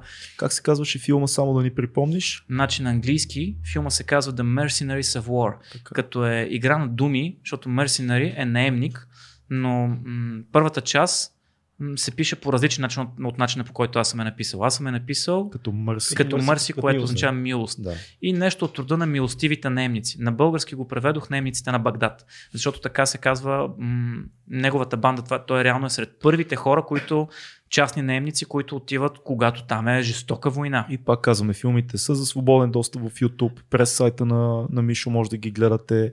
А, не, се изисква плащане или нещо такова, просто Да, даже- цъкаш и гледаш. Даже благодарение на хората, които откупиха филма Hazard 4, което е една от най-големите фирми за тактическо оборудване в света за военно оборудване, а, те ми разрешиха след първата година, защото в, пуснаха го в своя YouTube канал, където има около 300 хиляди гледания, на сайта им има още, в Vimeo има още около 300 хиляди, още около милион гледания направи този филм с всичките му версии. А, те ми разрешиха след първата година а, да си го дублирам на български и да го пусна безплатно и тук да се гледа. Така че от около месец и половина на, моя, на другия ми сайт, който е личният ми сайт piratiteумиратмлади.com, Да. може да се гледа филма дублиран от а, хората, които дублират а, филмите на National Geographic и Discovery Channel, на които много искам да благодаря, защото наистина го дублираха почти на доброволни начала и от а, заради това, че го харесаха наистина и препознаха мисията на този филм. А, защото мисията на този филм, реално този филм за войника, ама филма е абсолютно антивоенен, категорично антивоенен филм. Истината е, че малко а, а, филмейкъри, които правят документални филми, могат да се похвалят, че един милион хора са им гледали филма. В смисъл, в България е трудно това нещо да го кажеш, така че евала за това, което а, си направил, защото наистина не е малко. Нали, въобще не е знаете, малко. че YouTube имат, YouTube, който, който прави съдържание, знае, че има а, една скаличка, която е колко хора са ти го гледали 5 минути, 10 Да. минути, Мгм. 15, целият филм. А, близо 800 хиляди цели гледани има този филм. Което е за мен нещо, което не Което е съм най-важното, вярвал, че ще се случи. Да. е това. И като видите отдолу коментарите, те са стотици коментарите, 99% са коментари на хора от Австралия, Штатите, Англия. Това е български филм. Аз това наистина го отчитам като а, много се радвам, че направих български филм, който докосна чужди хора, въпреки че а, щеше ми се да е за българин. Но пък и другия филм, който направих, а, Контрактор брат за брата, Да. който е за българския снайперист Тодор Станков. Той също има около 300-400 хиляди гледания в сайта на Hazard 4 и реално това беше първият път, в който успяхме на Запад да покажем смелостта на българския войник след това време, след Първата световна война. Около 100 години ни отне да им напомним за нас. А, като си говорим за нашите дядовци, аз искам да ви прочета само едно много, много кратичко Да, да, да. пасажче от тази книга, която ще ви остави. Много се надявам и двамата да я прочетете. Сигурно. А, тя е преиздадена, между другото, от моите приятели от българска история, а, на които шапки ми свалям за това, което правят, защото те преиздават книги, които иначе ще потънат. А, никой друг не ги преиздава. А, или ако ги преиздават, ето военното преиздателство я беше преиздава, ги преиздават в един вид, който а, почти се отвръщава, защото те, хората нямат средства наистина. На ефтина хартия го преиздават, нямат пари да направят хубава корица, а българска история успяват да направят модерна нашата история, което е уникално това, което правят. Те дори филми започнаха да снимат преди години. Знам, че започнаха пак за един военен, който идва тук. Чех, мисля, че се... имаше някакъв, такъв филм. Имаше, имаше, си. вижте в българска история, Да. ще разберете. Да, наистина пичовете са много, много добри. Ще, и за тях ще остане. Нещо свързано с Жулио Кюри може да има.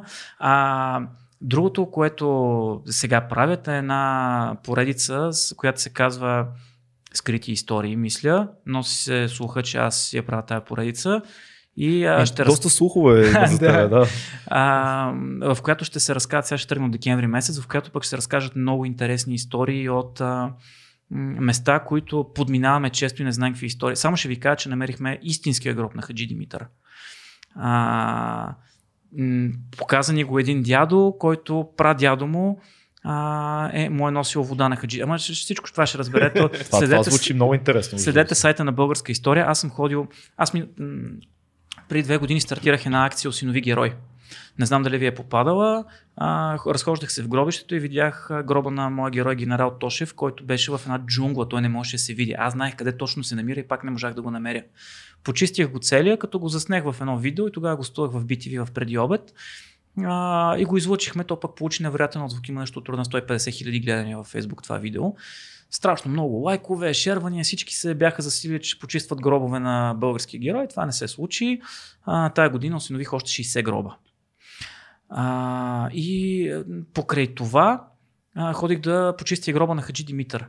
И една седмица по-късно ми се обадиха от българска история, ми казаха, гледахме ти видеото, много е готино, сега ще водим да снимаш там, ама да знаеш, че гроба на Хаджи Димитър е 300 метра надолу, не там, където сте го показали. И ни го показаха, той е под един специален камък е сложен, който камък няма никъде наоколо такъв камък. Дядото на този човек, който е един 90 годишен дядо ни го разкаже, му е казал, ние специално донесохме един бял камък от много далече, за да се вижда къде е мястото точно. Ама повече по историята ще разберете или от скрити истории, поредицата на българска история, която започва съвсем скоро, а след това и в моята книга Юнаци лека нож, в която ще разкажа доста подробно с много интересни случки покрай това. Но само искам да ви прочета един текст, защото си говорим за а, какви са били дядовците ни и какво пазим от тях. Виждате ли българския войник сега? Може да няма гащи, но победи. Може да носи съдрани панталони, но победи. Може да мъкне смачкан шинел, но победи. Защото гащите се купуват. Панталоните се кърпят. Шинелите се гладят. Славата не се купува. Честа не се закърпва. Поражението не се изглажда. И все пак вие ни сочите една хартия. Документ, че сме загубили войната.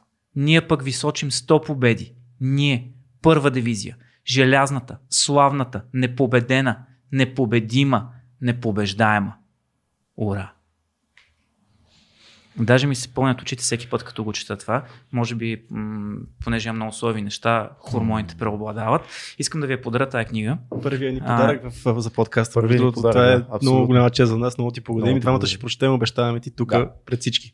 Това е подарък, който може да направи. Ако се чуете какво да подарите за коледа на мъж, това е първото нещо, следващото е ноше.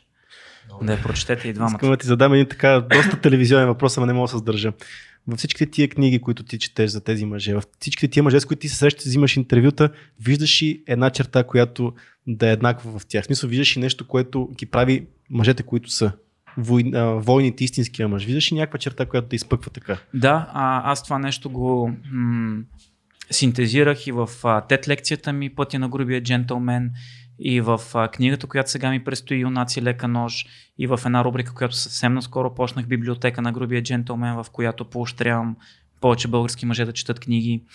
А, и това е, че и това е всъщност идеала на нещо, което аз нарекох груп джентълмен.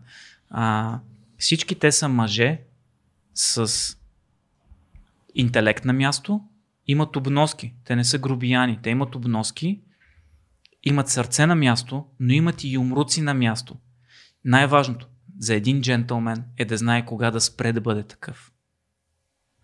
А, има на Сунза една много хубава мисъл, с която м- завършва лекцията ми Пътя на грубия джентълмен, която е нека да а, цивилизоваме ума си и съзнанието си, нека да а, превърнем тялото си в оръжие за бой, това е моята част от изречението, а неговата е защото е по-добре да си воин в градина, отколкото градинар на бойното поле.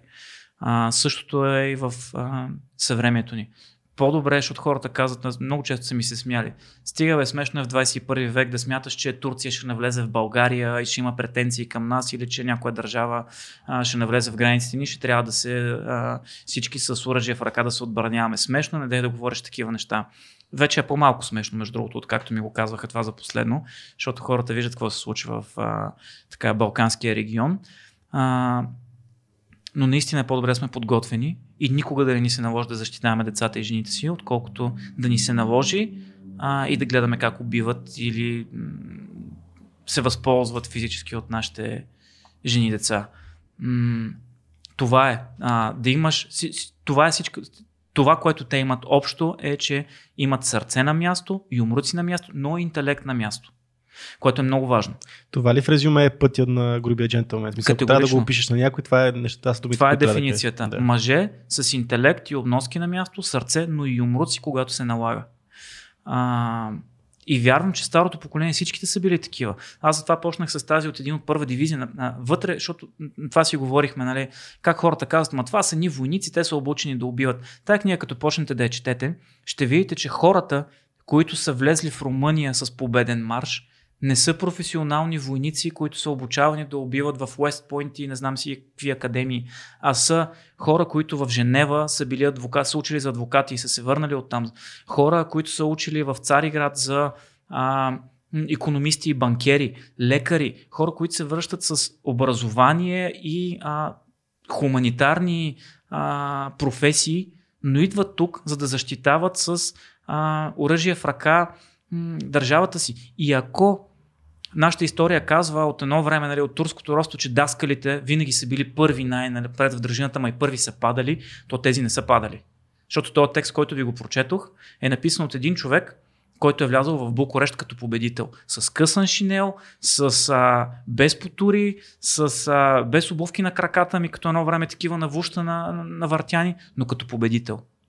Аз така искам да, да вържа този цитат с нещо, което в последната книга, която прочетох, и то по случайност и това, което ти препоръча също в тази рубрика, която си говорихме в библиотеката на Грубия джентълмен, всъщност биографията на Беар Грилс, който когато се качва на, на Еверест и още в малко в подножието, казва, е това е място, където ни, ни, нито пари, нито технология може да доведе, само човешката воля и сила.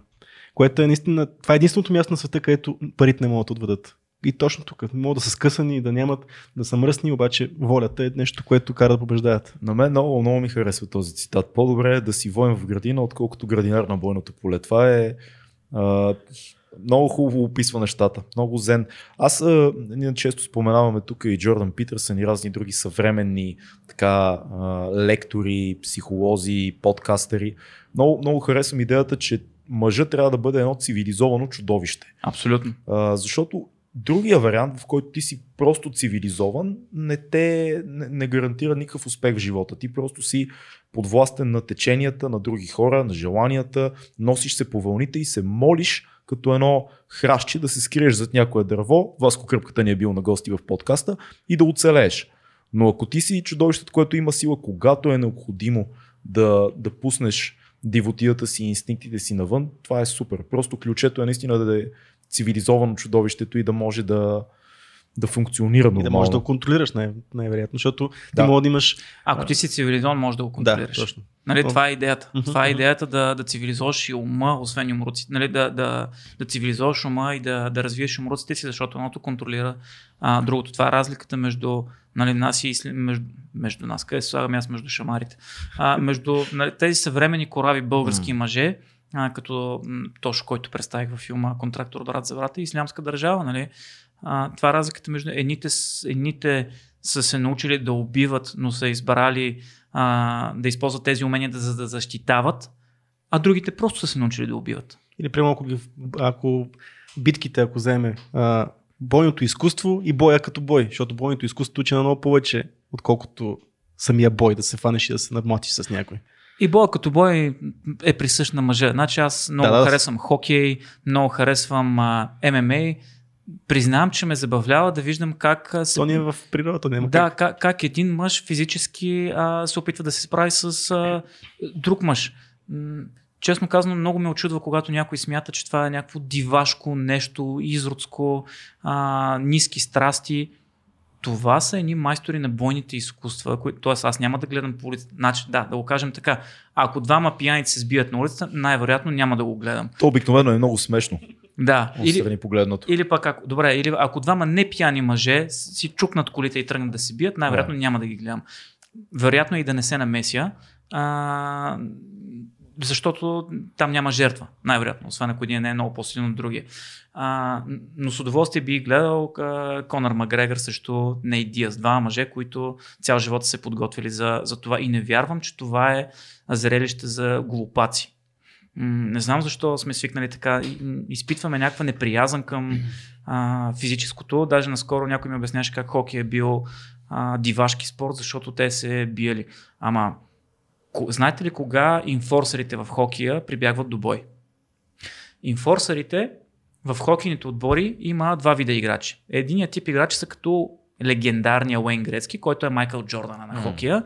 който е едно бледно, такъв един бледен юноша, който е чел книжки а, и който е едно слабичко такова момче, което като му пернеш един и ще падне и няма да се свести а, много често противниковия отбор решава за да го сплаши и да не вкарва голове, защото той е легендарен скорър човек, който вкарва голове, го блъскат, което е позволено в хокия. Инфорсърите в един отбор се активизират, когато виждат, че някой тормози техния човек. А, и тогава боя е позволен. А, така че за хората, които не познават хокия, това е точно това, което аз мятам, че е правилно и в обществото. Когато виждаш по-силния гамен да тормози по-слабия, да отидеш, да му плеснеш един шамар и да му кажеш, намери си някой с твоята физика и с твоите умения. Остави момчето ми на мира. Какво се случва в един съвременен свят, като от този, в който живееме, в който когато ти отидеш и плеснеш гамена, идват и започват теб да те съдят или да те държат отговорен някакви шеф, учителка и т.н. Средата, в която си нали, значение от възрастта, но ти ставаш злодея. Ти, понеже си проявил това чувство за справедливост, ти си вече булито, ти си човек, който тормози. А, да, да, може би бях крайен. Най-вероятно позицията, която трябва да покажеш, е да покажеш да покажеш позиция на силата без да нападаш. Да покажеш а, позиция на сила без да нападаш. Това е, предполагам, това е че това е, а, а, това е начина. Понякога се налага да удариш шамар, както на мен ми се случи, когато нападнаха майка ми. О, да. а, аз се разхождах в един парк, виждам насреща майка ми и зад нея виждам някакъв пич, който тича. И следващото нещо, което виждам е, че той удря по главата. Причината е, че то беше някакъв. А, майка ми тогава беше в Министерството на образованието. Той господин беше някакъв, който беше пребивал някакви деца и го бяха изключили учител. Бяха го изключили дисциплинарно и той беше възмутен от това, че а, не му се позволява да бъде такъв учител и просто си позволи тя като един от хората, които тогава беше в а, а, Министерството на образованието в пост, просто реши, че това е начин да си го изкара на един по-слаб човек, който е на позиция, която най-вероятно е решила, че той повече няма да има работа. Аз го конфронтирах физически, а, след което беше с щупен пръст или нещо такова, жалваше се нещо, но в интерес на истината тогава държавата застана зад мен в тази ситуация, според мен би било много, много трудно да, да застане зад него. И най-вероятно, ако в подходящият момент и по подходящият начин и в точния момент наистина приложиш точната доза насилие, ако е нужно наистина да го правиш, а, няма да имаш проблем. Аз знаеш какво мисля? Мисля, че проблема в момента е, дори не е толкова свързан с насилието. Проблема е, че повечето хора, повечето мъже в момента се страхуват да кажат като цяло не. Думичката не. Просто това няма в момента да се случи аз докато съм тук. Или се страхуват да имат изобщо позиция. Тоест ти живееш в един такъв страх в професионалната си среда, сред приятели, приятелки, излизаш някъде. Ти си постоянно на ръба ти да не засегнеш някой, защото виждаш ли цялото общество ще е такова, а, не, не, не, много си агресивен, много си, т.е. самата позиция вече се възприема като някаква форма на агресивност, което е много странно за мен. Искаш да ти предложи и друг прочет на същата ситуация.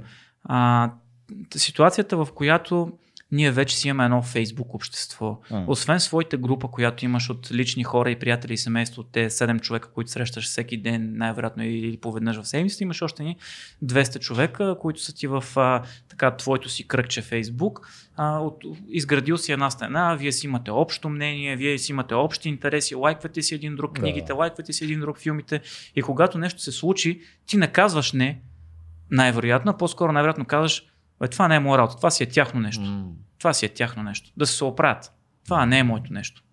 А, вече не се чувстваме част от обществото. Едно време, ако видим всички стари филми а, от комунистическия режим, социалистическия, и е много смешно, като видиш, а, наскоро четох на дъщеря ми, слушахме аудиокнига, а, Войната на таралежите. Аз съм безпощадно, безумно, безсмъртно, безкрайен голям фен на баскетбола. А, и а, реших, че ще запаля дъщеря ми като слушате аудиокнига и там на няколко пъти се споменаваше, някое дете не е на училище и го спира 10 човека и Ей, ти що не си на училище? Сега ще заведа в полицията.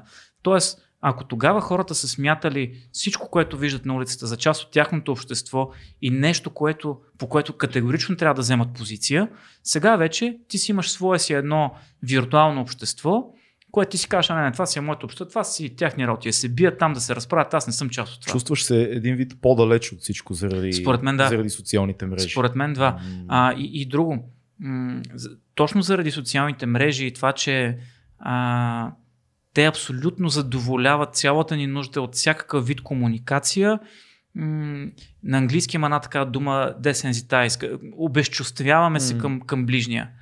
А, обезчувствяваме се, защото вече толкова много ни наплива в, в, Фейсбук има милиарди хора, които всеки ден срещаш, че ти почват да ти стават безразлични. А, не се интересуваш от мнението на другите хора. Не се интересуваш от начина на живот на другите хора. Аз имам моя си общност и се интересувам от нея. Това не е нещо ново. Това се е случвало и преди в, а, така като сме били на племена, като сме после християни срещу мисиомани и така нататък, различни видове, нали, то, цялата теория на съществуване на човечеството, нали, защо има една така книга, а, кратка история на човечеството, много я препоръчвам. А, тя казва, че това, което ни различава от животните, е това, че ние се обединяваме на племена около различни идеи а, и конкурирайки се ни с други тия племена с различни идеи, така сме постигнали прогрес. Mm-hmm. Също и сега, само че не знам какъв прогрес постигаме, може би просто достигаме една самодостатъчност в тия ни, а, защото Фейсбук вече ни дава всичко. Фейсбук ти дава възможността, само ще го кажа, извинявай, че ти да си а, Генчо от село Доматево, който, цял, който има завършен трети клас, цял живот никой не го е слушал. Всеки го е подритвал, защото е неграмотен, защото е глупав и защото а, а, е мрази всички. Няма никакви приятели. И изведнъж той може пряко да комуникира с професор Еди кой си, който тук що е издал книга и да му напише отдолу. Много ти е тъпа книгата, професоре, ти си голям тъпанар. И се чувства много добре. А, и Фейсбук просто нуждата ни от всичко ни задоволява и ние извън него вече започваме да сме а, така обезчувствени към комуникация. А то трайбализъм, който ни е завещан от, от предците ни, не е ли нещо, което в момента ни носи някакви такива, според мен, много големи негативи. Ние трябва да сме консервативни, либерални, а, християни, мисиомани, каквито си след мъже, жени, геове и така нататък. А не, и, и, това много ни затваря според мен. Някакви изкуствено създадени общества си правим в момента и точно което кажеш и за социалните мрежи създават още такива общества. И ние се затваряме и консервираме се в нашето си общество и не мога да видим нищо отвън какво се случва. Това е въпрос на, въпрос на позиция. Значи дори в времената, в които този трайбализъм е бил в вихара си по време на кръстоносните походи, по-голяма стена от тогава между различните култури, аз не знам да има, едни и други са се избивали заради а, някаква идея. Дори тогава тамплиерите, не знам дали знаете защо са били избити. Основното, а, има някакви нали, скълъпени а, такива твърдения, че те са почитали дявола и така нататък, които така или иначе са били второстепенни обвинения. Основното, Основното е обвинение. Е за а, факта, че стават твърде могъщи, твърде богати стават, mm. защото да, да, крале им да дължат пари на тях така, заради така. измисленето на а, всъщност заема, банкерството произлиза от тях реално. Точно така, да. но това не може да се използва в обвинителния акт. Некой да. не може да каже, вие, бяхте, вие станахте много могъщи, затова сега ще ви изколим всички. Едното от нещата, най-важното, което са използвали, вие сте били в а, съюз с сарацините.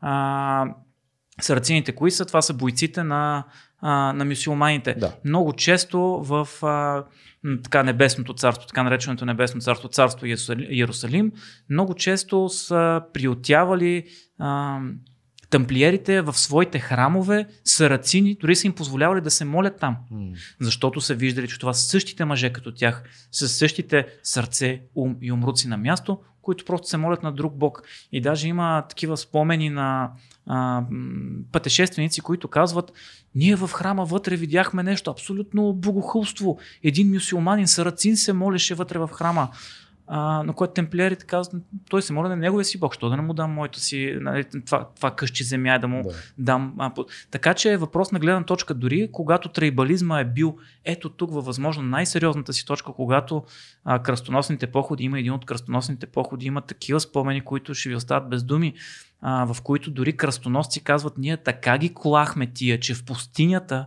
в най-сухото, ние бяхме до колене в течност, в кръв, и много от нас започнаха да плачат след края на битката. Дори тогава, когато са избивали жени и деца заради това, че сме различни и че те са различни от нас, дори тогава тези мъже, които се клали един друг, са намирали път един към друг. Така че а, и тогава, и сега има тези, които казват, а, различното не е моето нещо, аз ще си стоя в моята си а, кочинка и който е различен ще го стреляме. И тогава и сега имало силни мъже, които са казвали, аз този знам, че е различен и мога да го заколя веднага, защото тия ми тия умения, но няма да го направя, защото виждам, че той е разумен мъж като мен. Ще му протегна ръка и ще му кажа, виж какво, дай да не се избиваме, ние сме едни и същи. Тоест това е първия, първия ход винаги, който трябва да се предприема в една конфликтна ситуация. Да се опитаме да избегнем сблъсъка. Това, което научих в телевизията, може би най-важният урок, който телевизията им ми е дала, е това да разбера позицията на другия. Винаги съм смятал, че когато някой е на различна позиция, аз трябва да му кажа, еми хубаво, ние сме на различни позиции, оправи са ти на там, аз на сам и това е. Повечето хора в днешно време правят, правят така. Но за да мога аз да представя правилно хората в тези години, в които се занимавах с телевизия, аз трябваше да разбера откъде идват, дори позициите им да са крайно противоположни на, а, на моите. Имало е случаи, в които са ме пращали специално да снимам човек с политически виждания, диаметрално противоположни на моите, даже се очакваше той да ми посегне физически. Wow. А, което доведе до едно много хубаво видео, в което ние се разбрахме като хора, но това е което ме научи. И, и ако нещо мога да посъветвам аз от скромната си позиция на някакъв си льолю човек, някакъв, който може да си позволи да даде съвет, то е опитайте се да се поставите на мястото на другия.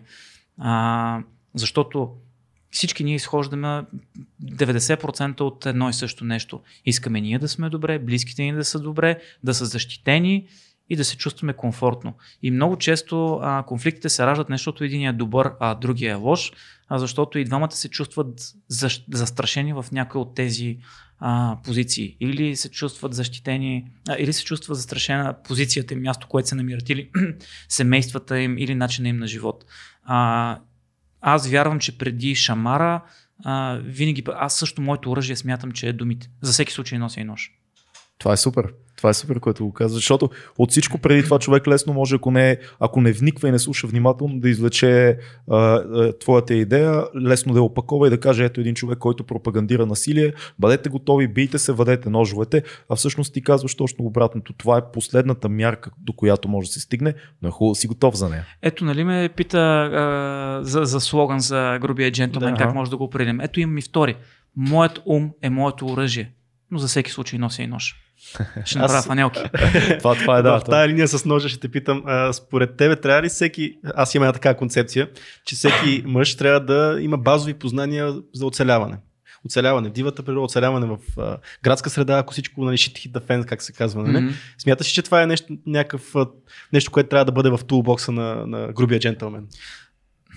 Да, и в същото време аз ги нямам те умения. Mm-hmm. А, ще кажа друго постоянно правя сравнения. А, може би вече сте така, сте видяли, че начинът по който аз обичам да се изразявам и да покажа позицията си, като давам ни две страни mm-hmm. и средния път между тях.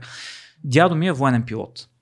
Дядо ми, когато му се разв... Дядо ми 30 години не смени телевизора си. Всеки път, когато се разваляше, той вадеше а, една огромна схема и почваше така, цъка, цъка, цъка, цъка. А, ето къде е бил проблема, бе. После два часа го оправя. Когато се развали колата му, един варбор, който също 20 години не го смени, той го разглавяше целия и го сглавяше наново. В същия момент беше чел цялата класическа литература, познаваше Толстой, познаваше дори древногръцките а, философи.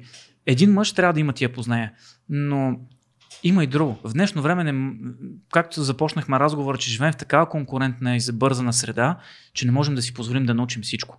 А, аз не мога, аз бих могъл да сменя кружка може би бих могъл нещо около колата си да оправя нещо основно. Но м- когато има проблем в електрическата инсталация, нашите дядовци и бащи можеха да ги оправят. Uh-huh. Аз не мога. Да. Когато имам проблем и аз с... не мога. Ти много хубаво в момента изразяваш позиция, която аз десетки пъти съм спорил с този човек до тебе, защото ние сме на диаметрално противоположно мнение за това. Аз не очаквах ти да си на, на, Също на сега този пример. Аз много искам проблем. да мога. Просто... И аз искам. Нямам време. Мога. Нямам време. Абе, не, големият проблем на мен е, че аз не харесвам майстори просто. То, това е големият проблем. А, да, ти имаш, ти имаш социопатска мотивация да умееш да, да правиш неща. Точно така. Да. Това е изключително полезно. Обаче в днешно време много хора ме питат, а, мога ли аз като теб, защото аз когато почнах да снимам, аз не можех да снимам. Mm. Аз се научих в, затова като видите първия ми филм и като видите последния ми филм и сега са го снимали съвсем различни хора, ареала в който се прави общо е 3 години. Mm. А, много хора в последно време питат, ей, мога ли аз като теб така да взема един апарат и да се науча да снимам и аз му казвам, а, не казвам им тия хора, преценете дали това е вашето нещо, защото вие вече сте на 30 години, сега на един приятел го казах, ти си на 30 години, 32, 34. За да станеш, за да не научиш да снимаш, да монтираш и да разкажеш тази история, ще ти трябват още 3, 4, 5 години. Помисли дори това е твоето нещо, защото учейки това нещо, няма да имаш време да учиш други неща. Mm. И ако на 35 години това не се окаже твоето нещо, няма да си в никаква изгодна позиция. Също и сега, а, ако ние тръгнем да отделяме време за а, да се научим А то има ли смисъл? Значи, за, за да научиш базисни неща за водопроводните системи, електрическите системи, ще ти отнемат месеци. Струват ли наистина тия месеци 30 лева, които ще дадеш за да, да ти го поправят? Хубаво е да го можеш, ама тези месеци, които ще, ще отделиш, може би е по-добре да ги отделиш, за да се образоваш в нещо, в което си специалист. Абсолютно моята позиция. Аз винаги, когато, ако има проблем с водопровод, електричество, аз предпочитам да викна или първо мой приятел, който е много фен, това му е хобито и се занимава всички неща и може да седнем докато си говориме да оправиме нещо, да видя аз как се прави и така нататък, как сме правили с а, виж колко хубаво се усмихва момчето до мен.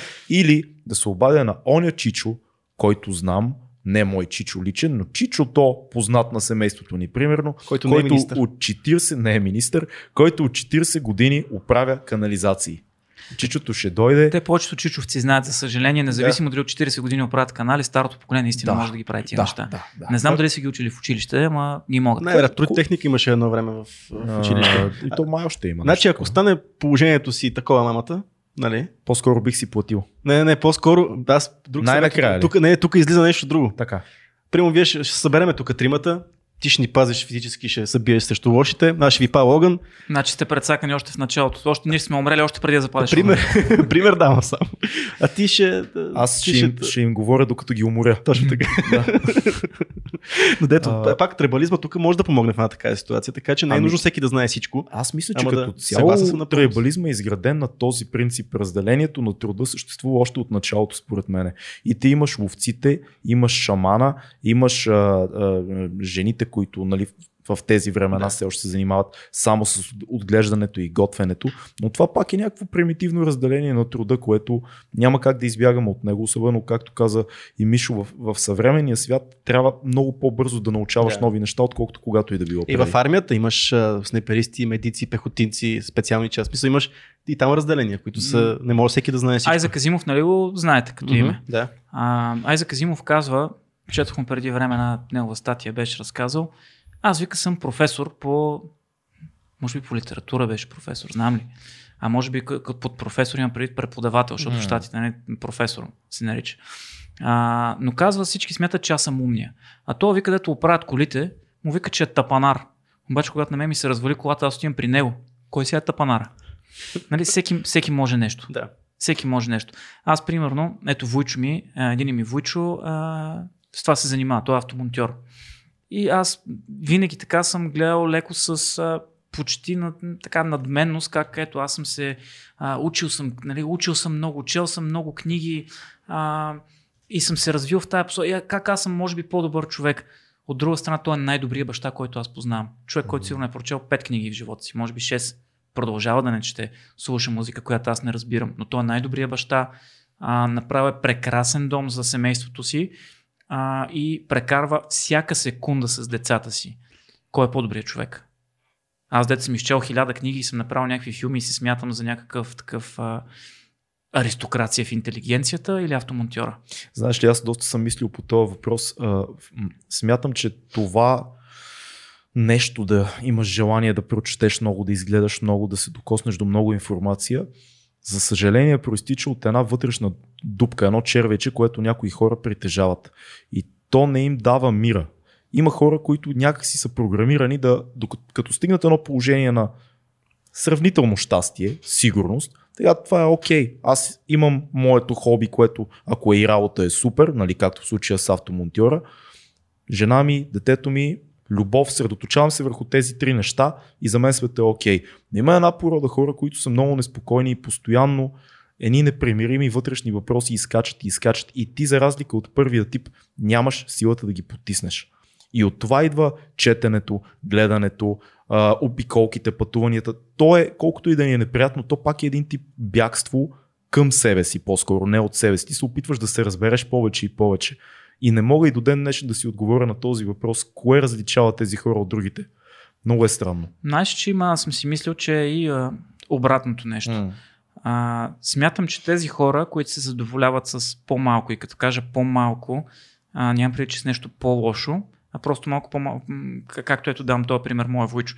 Има някаква работа, която го а, успява да издържа семейството ми, има прекрасно семейство и той казва, това е моето нещо, стига ми. Да. Може би той е по-уверен в себе си М. и му стига това нещо и това е неговото щастие. А такива хора като мен, които аз мятам, че нали, съм някакъв по- по- по-образован, по-измислени хора, въобще хората на изкуството и литературата смятат, че са нали, по-по-най, може би те не са сигурни в себе си, имат нужда от повече и повече и повече постижения, за да се чувстват щастливи. И това е малко като шопинг терапията. А, да си вземеш още нещо да си щастлив. Ма чакай сега ще издам и книга, защото нали, да съм писател. Ма чакай сега ще направя още един филм, който всички ще го харесат много як. Чакай, чакай сега ще направя още един филм, който вече им падне шапката. А, амбициозността понякога се чудя дали при мен е а, несигурност и опит да се правя неинтересен, или пък е вътрешна потребност, или пък е несигурност, че не съм направил достатъчно. Може би няма категоричен отговор. От друга страна и любопитството го има много тук, защото ти за да отговориш на вътрешните си тързания, айде много е драматична тази дума, но на въпросите, които те чопкат, ти търсиш източници, а ти източници са в най-често най-добрите източници са хора, които са умрели вече. Хора като Толстой, хора като Достоевски, това са най-добрите изследвания на себе си през тази голяма класическа литература, голямото кино и така нататък. Според мен трябва да, аз цитирам един много симпатичен американски генерал, лудото куче генерал Матис. А, той е пак нали, от тия касапите, които м, са изтрепвали много хора на бойното поле. В същото време той има около 7000 книги библиотека. И той казва, никой не може да ме изненада с нищо. Защо? Защото това, което ми се случва, вече се е случило някои от тези, които съм чел. Това е супер. А, това е една много хубава основа. Аз затова вярвам в четенето. И по никакъв начин не а, така дискриминирам и не смятам хората за по-глупави, а, че не четат книги и не харесват, защото имам и приятели, които казват просто не ми е интересно. Но смятам, че да познаваш другия е едно от най-важните неща за добро съществуване, израстване и възпитание на децата. А да познаваш другия се започва от това да прочетеш за другия. Не всеки може да отиде в а, Обединения арабски емир, Столман Бахрейн, да се запознава с някакви хора, които се бият срещу ислямска държава и така нататък. А, а и най-вероятно тия неща, които аз съм научил през цялото това време, хората могат да ги научат от няколко книги на някакви много по-така читави от мен писатели. А е много яко, че в приключенци. 21 век книгите вече могат и да се слушат, защото има хора, които възприемат много по-добра информация в аудио вариант. Това е гениално, ама не става за художествена литература. Мислиш ли? Да, а поне при мен не работи, защото по, по друг начин се фокусирам върху, върху книгата. Може би аз го имам и този проблем. Аз съм хиперактивен принципно. Аз не мога да. Аз като отида на море и М. на втория ден вече искам да правя и още нещо, ако може. Аз съм винаги човек, който тропа по маста с крака на среща, винаги М. вървя в кръг, много ми се подиграват колегите. Аз като говоря по телефон, аз не мога да стоя така и да говоря по телефон. Аз вървя в кръг, подскачам, нещо правя движения.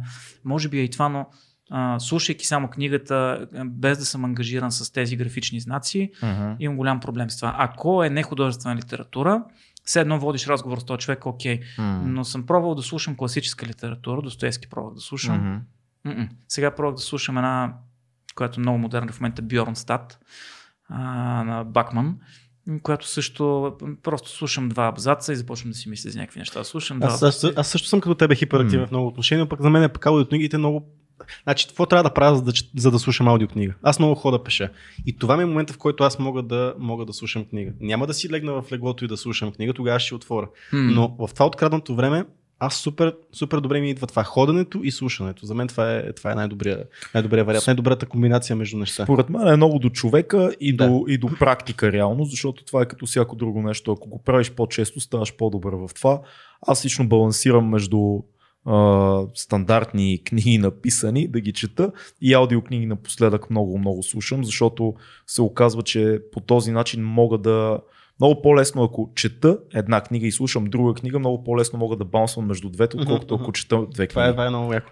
Аз пък- обикновено чета по 5-6 винаги. Вау, Между другото, аз наскоро, аз не, не, не мисля, че е някакво умение, просто на, имам някакво такова, както на едно време, се, че като имахме локмени. Вие Да. от това поколение ли сте, което От имаше локмени? Накрая го хванах аз И по-скоро. можеш да си вземеш, сега не можеш да си вземеш, не може като сега да си пуснеш каквото, каквото си искаш, винаги Да. си носиш 3-4 касети, защото не знаеш какво ще Да, се да. прислуша. И същото при мен се случи и с а, книгите. Всяка вечер си лягам в различно настроение и може би не мисля, че те за Първата световна война, може би мисля, че те за баскетбол, може би не мисля, че те за баскетбол, мисля, че те за животните, а може би не мисля, че те за животните, а мисля, че те за а, мореплаватели. И всяка вечер, като си легна, съм в някакво различно настроение и обикновено на, до мен на туалетката има 6-7 различни книги. В момента имам автобиографията на един от любимите ми играчи, Джон Старкс, гениален баскетболист. А, Имам непобедимата конница, която е за българската конница от а, Първата световна война. Утра здравето на Рич Рол, която е книга за бягане. И на Хамуки Мураками пак е на за бягане, защото в последно време това е моето нещо, нещо, което е А, той той доста, дзен. доста го използва бягането Харуки Мураками. Моя дзен е това и между другото, четейки неговата книга, а, се срещам, защото той разказва, в книгата се казва за какво говоря, за какво не говоря, когато, когато не говоря за бягането или нещо такова. А, и реално тази книга е се за как се е срещнал с бягането и как се е преоткрил в бягането и маратоните. И аз реално а, седно чета за себе си преди 2-3 години, когато за първ път се сблъсках с бягането. И много ми харесва и сега наскоро чух от един ултрамаратонец едно описание на бягането. Бягането е нещо като обратното на наркотиците. Значи наркотиците какво е? Взимаш наркотика, кажеш си, о, колко е яко, като спре наркотика и кажеш, защо го направих, бе? А бягането е обратното. Ти ще кажеш, за какво го правя това, бе, човек? Обаче, какво се чувстваш добре? А то нали доказаха също, че се отделя някакъв а, химикал в а, Ендорфин, да. Ами не, не само ендорфин. Мисля, че не. И още нещо. И още нещо, което се, да, което, всъщност, което те престрастява към бягането. То това, това беше голямата Намерили чека. са нещо ново. Ма то това отдавна излезе. А, че всъщност след някакъв трешхолд, който е примерно час и половина, два тичане, почва да се освобождава, не знам дали е точно хормон или нещо. Трябва би трябвало някакъв хормон, който те престрастява към бягането. Сега, нали знаеш какво ще ни направят пак коментарите, като Да изявиме някаква неясна научна теза Еми сега, и ни пръскат отдолу. Прима ви сте сега, какво така, нали? Няма как Има да го... принципно научно близка теория за бягането, която е, че тя е много интересна. Между другото, тя въжи за а, абсолютно всички сфери на, на живота. Аз, както ви казах, много често в последно време карат, канят в училища, дори сега на, на пролет пък във военното училище ще бъда в Търново, ще имам лекция, които са тип такива, аз не обичам да ги наричам мотивационни, но да речем, че са мотивационни. То, на базата на някакви мои лични преживявания, които са така доста а, дребни, може би за, има Иван Вазов има една реплика, дори дребната душа е тежка за това, който я носи. Нали, някакви дребни неща, които за мен са били важни, но и на базата на истории на много други хора, се опитвам да покажа на слушателя, а, даже и Бер споменавам, как не трябва да слушаш хората около себе си и, и да преодоляваш а, неща, бариерите пред себе си, независимо кой какво ти казва и дали ти казва, че не можеш. А, в бягането има нещо много интересно. На 30 км, на маратон е 42 км, на около 30 км тялото ти почва да се а, отказва. А, буквално ти казва, пич, ти искаш да ме убиеш, затова спирам системите, да знаеш, изключвам копчето. Някъде около 36 км пък тялото пуска едно друго копче с пак някакви химикали, ендрофини, ензими, а, а, магии, а, които пък казват, аха, разбрах бе, ти не искаш да ме убиеш, ти искаш да просто да си бягаш така дълго, няма проблеми, всичко е наред. Тоест, много е интересна химията на бягането и, а, и това са доказани. Има определен, определено количество километри, в които първо е стената, в която се блъскаш и след това невероятният прилив на енергия, който идва, след като ти си мислил, че нищо не можеш да направиш повече. И всъщност това е приложимо във всички сфери, а, защото когато тръгнеш да излизаш, аз това, на това уча и дъщеря ми. Обикновено като седем да, пием, да пишем, надявам се, че не пием с дъщеря ми, обикновено като седем да пишем а, а, домашни по математика и когато не е ясно, тя почва да плаче. Не, не, не мога, не мога, ма ти не разбираш, знаеш колко винаги лафа е, ти не разбираш. И аз казвам, разбирам, чакай сега ще ти обясня. Това, това, това, това, това, това. А, много е лесно, разбрах го. А, много често в живота неща, които смятаме за непреодолими, а, всъщност са просто дребни изпитания. Както аз изпадам в ужас, ето като си говорихме за поправка, нещо като ми стана, щупих си едно- едното огледало на колата. И направо изпаднах в ужас. Ми сега какво става, като съм си чупил огледалото? Ми сега? Ми кой ще го оправи? Ми как? Залепех се го стиксо и не знам. Отиваш, оправи го и свършва. Капеше в къщи казанчето. Сега ще наводня съседите. Леле, леле, какво ще си кажат? Всички ще кажат това, то буклук от горния етаж, който ни наводни, всичките са сипани. Ми апартамента ни още не сме го изплатили, ще го смажем, пък детето ми ще ме види къв съм смутаняк, че не мога да 20 лева дойде човека, оправи го.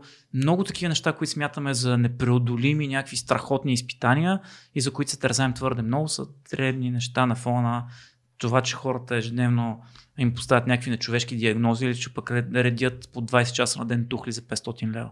Тоест, ако имаш пред себе си примера на някой, който се е справил с нещо много по-тежко, много по-лесно приемаш твоите ежедневни малки проблемчета. Дори не е по-тежко, ами се изправя срещу ежедневните проблеми, които ти смяташ за а, неприятни, ще разбереш, че просто не са неприятни, а трябва въобще да не им обръщаш внимание. Когато правих първия сезон на фермата, аз, може би това е преданието, с което повечето хора ме свързват, защото се показвах доста по телевизията да говоря за фермата под една или друга форма. Аз бях един от главните редактори на фермата, хората, които правят ежедневните епизоди, нали, казват какво ще влезе в тях и така разказват историите. Тогава се запознах с а, моите любими Ники и Бети. Те бяха стопаните на фермата. А, отидох да живея с тях три дена и да снимам за тях видеовизитка, начина по който ще ги представим. А, и с Ники сядаме на едно така на един баир и той каза, знаеш, е там на отсрещния баир е избухнала Балканската война. И аз казваме, значи, гледай какво място, колко красиво място, а пък колко кърваво сигурно е било там, нали? А, пак животна еклектика, две различни неща. И като се замислиш колко сме различни от дядовците си, ние сме склонни в момента да изпаднем в криза, ако нямаме телефон един ден, ако ни падне батерията, ако Wi-Fi е слабо, слабо е Wi-Fi, леле, сега ще им звъна на тия, ще ги попиле, леле, леле, абе, вие знаете ли, че има 10 мегабита, не 75 мегабита. Дядовците ни едно време са влизали в... И той, това ми каза Ники. Да, вика, знаеш че дядовците на едно време са влизали в битка сигурно с по-малко стрес, отколкото ние мислим за интернет си, когато нямаме интернет. А, много често сме склонни да драматизираме. И това е защото сме станали кекави хора. Това е защото не сме имали достатъчно изпитания, които да ни научат, че могат да се преодоляват нещата. А, когато аз бях станал, аз бях близо, нали, аз и в момента съм дебеланко, но бях стотина килограма преди години преди да почна да тренирам жилжицо. Много исках да тренирам жилжицо, обаче ме беше много срам, защото като отида ще ми кажа, че съм дебел и ще ми се смеят, ще ми кажа, те дебел, като терите ме по задника, ще почна да хвърчат луканки и само, шунки. само в този ред на мисли, Джоуи Диас, който е един голям комик, но той е много и голям като килограми, той тренира жилжицо. Аз не мога да си представя тия хора как се борят с него. Жилжицо е за всеки. Да, да. Но тогава аз реших, че ще започна да бягам. И казах, пър- ще бягам известно време, докато не отслабна, нали, за да мога като отида там да ме приемат несериозно. Като почнах да бягам и всички ми казваха, ти лут ли си, а, защото аз си бях поставил за цел да отслабна 20 кг за 2 месеца. О, Изо, ти лут ли си първо това за тия 100 кг, това бягане както си неподготвен, всеки ден да тичаш по 10 км. До месец краката ти са смляни, за нищо няма да стават, ще си ги увредиш за цял живот. Казах, добре. Тичах, отслабнах. Попадал ли си на нещата на Дейвид Гогинс? Да, ще стигнем и до там. Да, да, да. Човек, който от време на време споменаваме също в За този него подкаст. ще има цяла глава в новата ми книга. Това е супер. Чаках много време да издадат тази книга, предложих и на моя издател, той се опита да издаде. Очевидно просто тя, тая книга е скъпа просто и М. трудно се издава. Така че есенцията на нещата, които той е казал в своите книги и своите интервюта, аз смея да кажа, че съм изгледал всичко от и за Дейвид Гогинс. А, ще, ще има глава в новата ми книга за него. Надявам се да бъде полезна. А, Откъде тръгнахме обаче за... Аха, да. Всички ми казаха, че а, ще ми се смачкат кра- костите ми, ще ми се смелят, а, колената няма да могат да се ползват. Не стана. Отслабнах. След това ми казах, е, ти отслабна, ама ти за йо-йо ефекта, нали си чул? До 3 месеца ще си станал пак 100 кила. Почнах да тренирам редовно. Не станах 100 кила. М.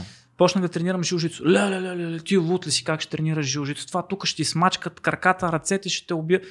Добре, аре, за това бяха прави, но наистина ме, а, наистина ме направи щастлив това нещо. После като реших, че ще напускам телевизията и ще правя документални филми. Ти лут ли си, кой ще обърне внимание на теб? Ти си просто някакъв българин в морето от а, телевизионери по света.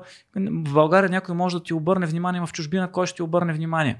Направил съм 6 филма, 6 от тях са откупени от западни компании. Не съм спечелил някакви невероятни пари, но достатъчно, че да си покрия разходите и да си закупя техника, с която да правя по-добри филми и да си взема някакви дребни неща за семейството, което смятам, че е напълно достатъчно, сравнено и с удовлетворението, което получавам от това. А, след това, като тръгнах да пиша книга, пак също, кой ще купи тая книга, кой ще чете за едно такова пътуване, някакво би първо издание, а, първи тираж, изкупен изцяло, в момента няма никъде тая книга. А, вече беше влезе в а, няколко класации за а, високи прода... за, за най-продавани книги. Тук вече идва тъжното. А, но извода от цялото това нещо беше, и аз давам винаги примери с много други неща, както и Бергрилс. Бергрилс никой не е искал да прави филм за него, предаване за него. Когато той е покорявал Еверест, са му казали, ние не се интересуваме от това и никой няма да се интересува от теб, момче. М. В момента той мисли, че е лицето на Discovery, въпреки че от 10 години е имал предаване там. Да. Като кажеш, а, нали, сещаш се винаги- го знаем, да. Да, сещаш се за този, как се казваше, а, който го уби Стив с Кат Ирвин. Милия. Стив Еруин. Сти- Сещаш се Да. Стив Уорвин и а. Но всяка, всяк, всяко едно от нещата, които хората около теб ти казват, че не, много често хората ти казват, че няма да се справиш, че не трябва да го правиш това, поради собствената си несигурност и, жела, и мисълта си, че я го гледай, то сега иска да се измъкне. Дейвид Гогенс го казва същото, но той казва, аз като реших, той също е бил дебеланко, аз като реших да спортувам и да, се, да стана най-висил, нали, а, тюлен, всички около мен ме дърпаха назад и а, с мисълта, че а, на мен ми казаха, като съвети ми казаха, не дей, не дей, това е много, не се занимай Не, с не такива само на работи. него са му казвали, «Ни- а, ти си черен, ние не плуваме. Да, Да. и това. И той казва, хората го правят това от собствената си несигурност, от собственото си неприятно чувство от това, че вие още едни и същия, пък ти искаш да му покажеш, едва ли не искаш да му покажеш да му натриеш носа, че си малко по-по от него. А, трябва да избягаме от тия неща. Не трябва да. Нали, хубаво е да се слушаш в гласа на разума, защото а, мен ми е много смешно и това съзнанието може всичко. Значи, ако съзнанието може всичко, аз сега ще да играя в NBA. Защото вярвай ми, аз в седми клас вярвах, че ще играя в NBA. Бях убеден, че ще бъда първия българин, който играе в NBA. Вау. Сега много се смея на това, ма много, много се смея на това. Да. Всичките ми приятели се смеят на това. Съзнанието може много неща, но не може всичко. А, и хубаво е да се слушаш с гласа на разума, но пък пиратите са точно тия, които, а, когато гласа на разума говори, той казва, момент, ще пробвам, звучи разумно, нека да пробвам и ще видим дали е така. А, има една книга, аз сега ще изложа за автора, казва се Липсващи бащи, изгубени синове. Може да ти попадала там. Концепцията е, че всъщност няма го този момент, в който мъжа става мъж. Мисля, има, има да кажем, племена, в които а, правят гърба на, на, на момчето, на което е на 13 години го нарязват. Инициация някаква Да. няма. Примерно армията е такава инициация. А, Казарма. мисля, Да. Да, казармата. А, мисля, че това е проблема на днешните мъже. В смисъл, заради това няма мъже, защото няма този момент на инициация, както кажеш. Няма този момент, в който мъж... момчето става мъж. Няма проблем съвременния, просто е различен. Uh-huh. А, и, и, нали знаете, в природата не оцелява нито най-силния, нито най-умния. Оцелява най-приспособимия. Мгм. Просто времената ще се променят отново и те вече тръгнаха да се променят. Тежките времена ще създадат корави мъже. И тези мъже няма да се родят. Това ще, са, това ще сме ние, ние кекавите мъже, които ще ни се наложи да станем корави мъже. Реално няма проблем. А, тоест има проблем, но той не е в, м- м- в мъжете и момчета, те не са виновни. А, дори да има казарма сега, ето аз пак ви казвам, момчетата във военно училище не могат да станат коравите мъже, колкото и да учат, колкото тези, които са били в едни тежки времена и са учили същото нещо като тях. Колкото и да са надъхани. Нали, затова много от контракторите, с които говоря, хората ги плюят. Казват, е, тия, те, убийци за пари. А, един от тези хора, с които се срещнах, ми каза нещо, което завинаги промени мнението ми за а, немните войници, за немниците. Той каза следното нещо. Аз бях учил 8 години за войник. Бях с чин офицер. Когато отидох в Ирак, аз разбрах, че нямам никакви познания за войната. И знаех, че ако някога ми се наложи да защитавам роднината си, аз няма да имам никакви познания за това. Затова отидох там, да попадна в тая бойна среда, да пострелят малко по мен, да пострелям аз малко по тях и от това, което се случва, да науча как се правят тези неща и да се върна тук да а, защитавам родината си, когато се наложи. И аз, съм, аз гарантирам, че този и други такива хора, а, като него, аз съм сигурен, че има много хора, които отдавна не са в редиците на армията, че, че ако се случи нещо в България, това ще са първите хора, които ще застанат на предна линия. Независимо, че няма да им бъде платено, затова даже няма и да ги повикат. А, така че няма как да станеш корав без да попаднеш във враждебна ситуация. А, това е като тия ММА-ците, имаше един много, много смешен, а, той беше кетч герой, много CM Punk. Сега, аз много му симпатизирам на това, защото той пич Edge, а, една субкултура, в която аз живея от 20 години, аз съм Edge от дете. Вау, А, това също е доста, доста интересно. Това е субкултура, която хората, ако не знаят, а, 80-те години, когато пънк културата завладява света, в Англия са тип Sex Pistols, да се надрусаме, да се напием, да се влачим по жените, да спим с всяка а, срещната мацка и да се чувстваме добре, да умрем млади, красиви трупове. А, в същото време в Штатите една група Minor Threat м- казва, ами тази музика е много яка, ама посланието е много тъпо, защо трябва да пея аз за това как ще се друсам? Аз пък няма да пея как ще се друсам, аз не искам да се друсам, искам да се кефя много на тази музика и да полудявам, а, но да бъда с чисто съзнание. Те написат една песен, която се казва Straight Edge, като а, това означава браснач. Аз съм остър като браснач. Съзнанието ми е през цялото време остър като браснач. Припева е а, I, don't, I don't drink, I don't smoke, I don't fuck, at least I can fucking think. Не пия, не пуша, не правя безразборен секс, но поне мога да мисля. А, и така се заражда цялото такова течение. То CM Punk а, беше такъв и мен беше много симпатичен за това, че промотираше, ето той е добър инфлуенсър. Някакъв, който отива в кетча, може би най-пошлото и смешно нещо на света, на което аз до ден днешен заклем се не мога да разбера как може да има 10 000 публика, американ, 10 000 човек, които да дадат пари да го гледат това нещо. Това за мен е изумително. Той човек отива и им казва, а, знаете ли колко е готино да не пиеш и да не пушиш. Този беше супер готин пример. Но този човек, той беше як, корав, беше атлет. А, и той си повярва, че може да а, се бие наистина. Уредиха му бой в, не знам дали го, сте го гледали това, уредиха му бой в UFC. MMA. Гледал, да. С местни бойни изкуства. Яде бой като... Мачел директ. Да, по същия начин, Мачел директ ли каза? по същия начин ние може да помпаме а, мускули в а, а, фитнеса. То, положението в днешно време е такова, че преди години, ако видите снимки на тия мъже, които са един от първи, Първата световна война, няма да видите нито един як. Даже аз понеже участвах в Национално дружество традиции, които правят възстановки и съм участвал в няколко възстановки, защото вярвам, че това е някакъв начин да покажем на дечицата горе-долу как са изглеждали нещата тогава. Ако искаш да си купиш действителна, съвсем автентична носия и си на повече от 80 кила, няма никакъв начин да си намериш. Просто едно време 80 кг мъже почти не е имало. А, и ако едно време е имало малко мускулести, но много мъже, много мъжествени мъже, сега имаме а, много мускули с малко мъже по тях. А, и, и колкото и да си мислим, че сме подготвени с всички тия мускули, които помпаме, нали, когато не, не влезем в истински, същото въжи и за нали, колкото и да, се, да, да тренираш стрелба в стрелбището, като се покажеш в една обстановка, в която брадатия, който е учен от 12 годишен да стреля по хора и излезе срещу теб, нали, съвсем друго е. Пак се връщаме на Майк Тайсън, който това ще е едно от предложенията ми по-нататък в библиотека на грубия джентълмен, а, който казва, всеки си мисли, че има план, докато не получи умро в лицето. Майк Тайсън има супер як подкаст, за който не го е гледал да го Стига, гледа. Брутален, много е як, много е як Да, има подкаст. Аз не знам за него. Той е страхотен и е, и е уникален, защото Майк е извън контрол.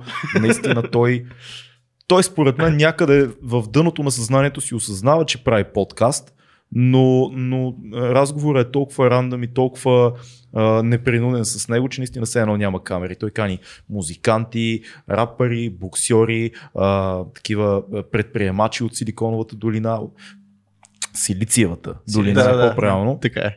Това ни го напомни един наш гост. Силиконовата долина е в Димитровград. Да, там е, там е силикона.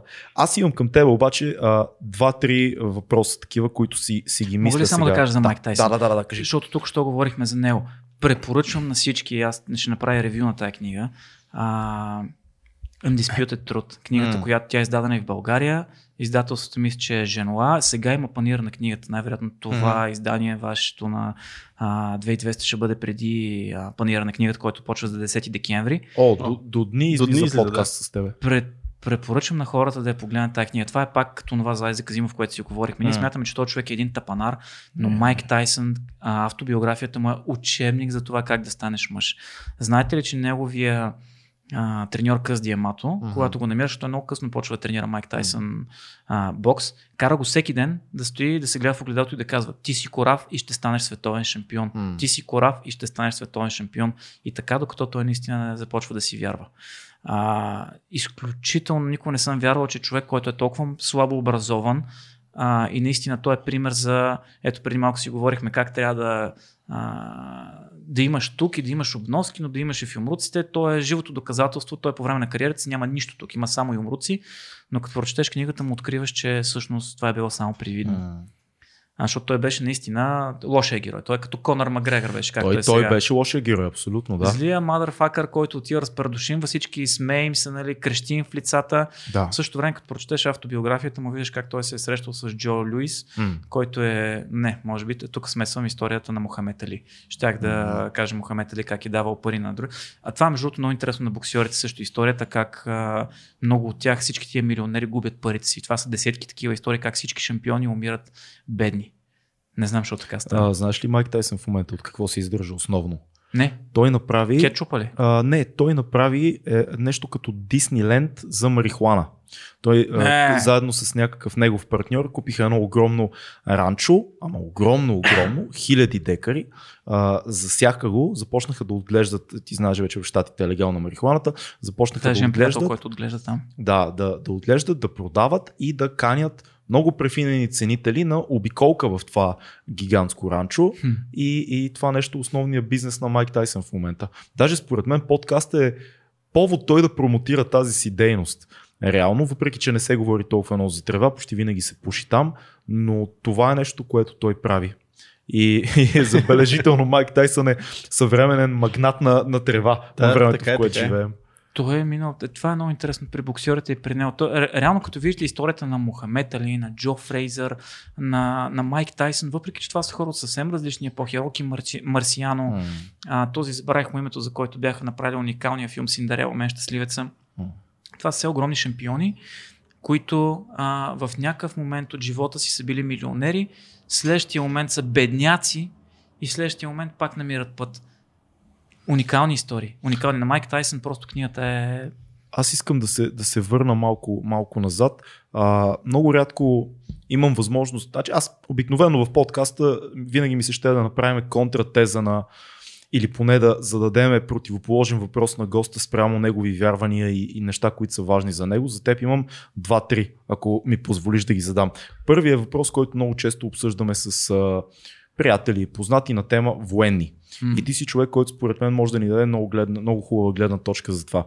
Много хора биха казали, а, не уважавам армията и не уважавам войниците, защото те са марионетки в ръцете на корпорации, които са повода за тези войни. Много голяма част от войните в момента в съвременния свят, западните войни, не са героичните войни от миналото. Това не са войни за свобода, това са войни за ресурси. И когато един човек каже аз вярвам в моята страна, в моята кауза и затова отивам да се бия, е много лесно ти да кажеш ти си наивен. Ти си просто пешка в ръцете на някой, който те е пратил там за нефт или за каквото и да било друго. Как отговаряш ти на този въпрос? Ще отговоря с една истинска история от предстоящата ми книга. Българите отиват на мисия в Ирак 2003. Четвърта. Трета, четвърта, там някъде. Ние сме в Кербала заедно с поляците. Тогава са минали оттам американци, поляците са били, имало е украинци и още някакъв контингент е минал. Местното население са ги виждали всичките и са виждали начина по който се отнасят хората към тях. Тук в България всички казваме, ей, вие отивате там да защитавате а, американските петролни интереси. Да.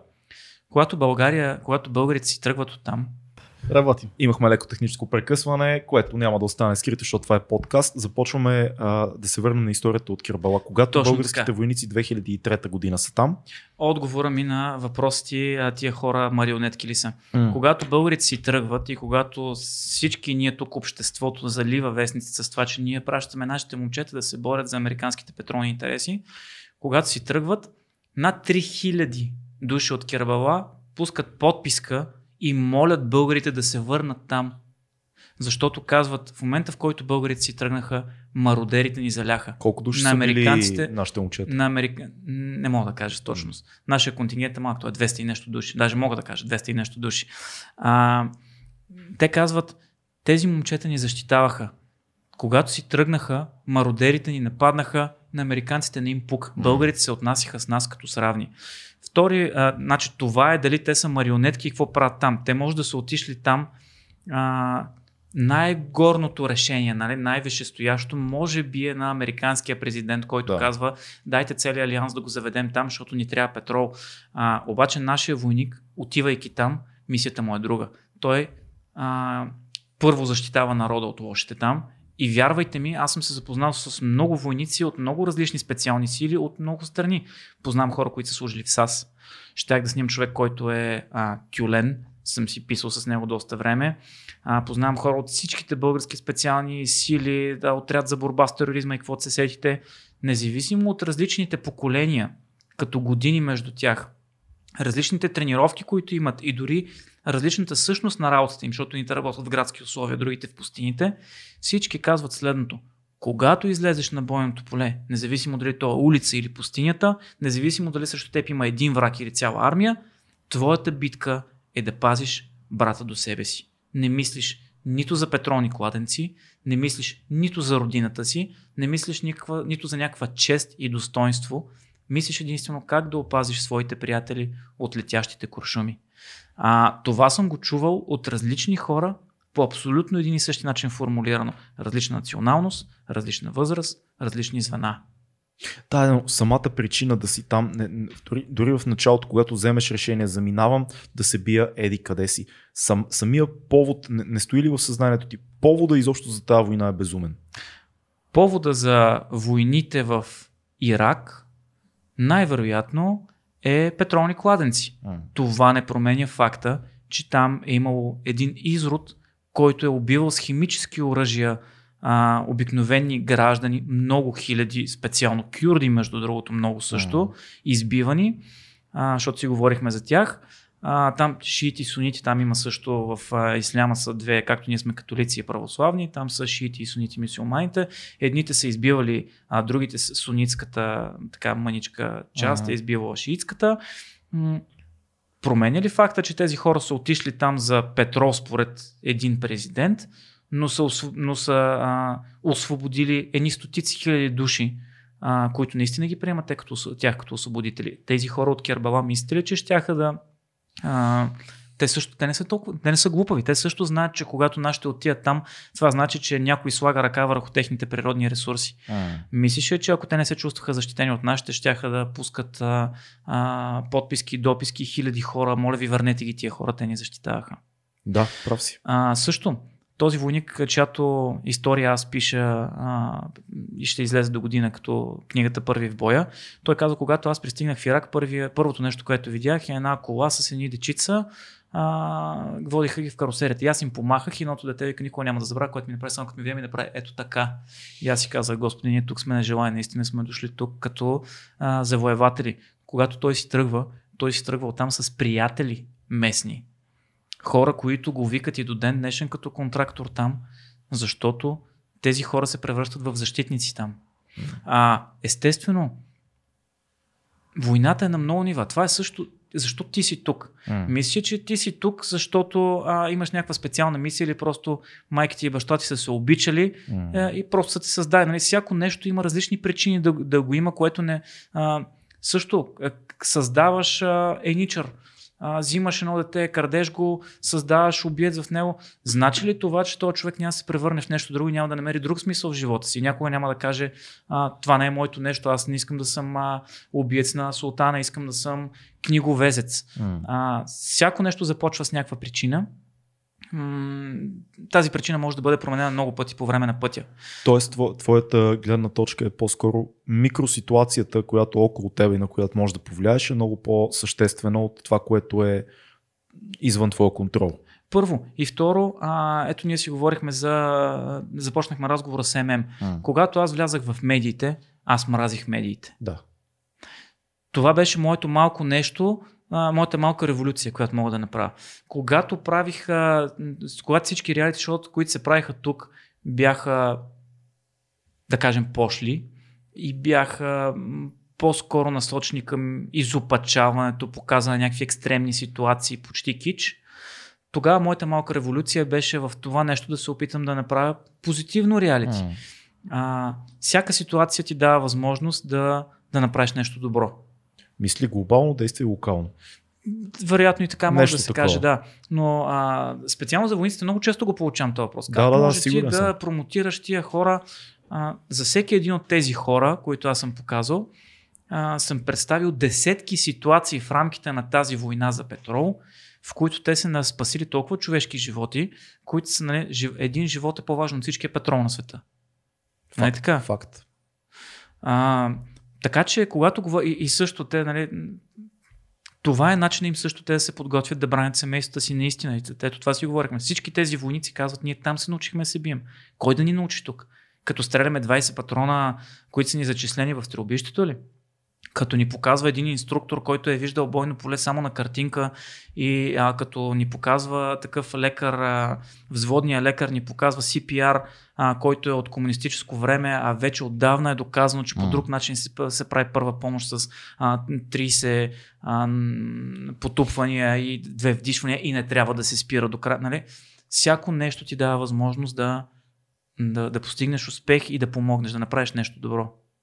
Супер е това. При, абсолютно А може и да греша. разумно, разумно звучи и със сигурност ми дава храна за размисъл много това, което ти Също казваш. с американците, това, което аз съм виждал, много нали, патриотичните американци, знаеш, че това може би една от път- най-патриотичната нация, сляпо патриотично даже.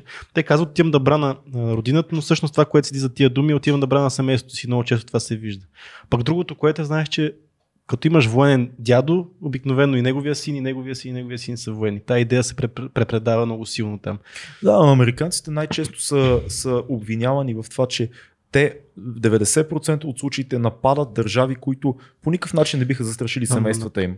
Напълно съм съгласен с това. Но затова въпросът е е, ние търсим мотивацията, ние търсим мотивацията личностна според мен тук. Пък това Аз мисля, че е най-добре човек да опознае професията военен чрез конкретната история на един човек. Това е най- е. най-готиното в твоите филми, че ти не обединяваш масата, ти разказваш историята на по един човек в твоите филми конкретно и това дава възможност за емпатия и разбиране повече на, на тая личност и професионални и пъти убеждения.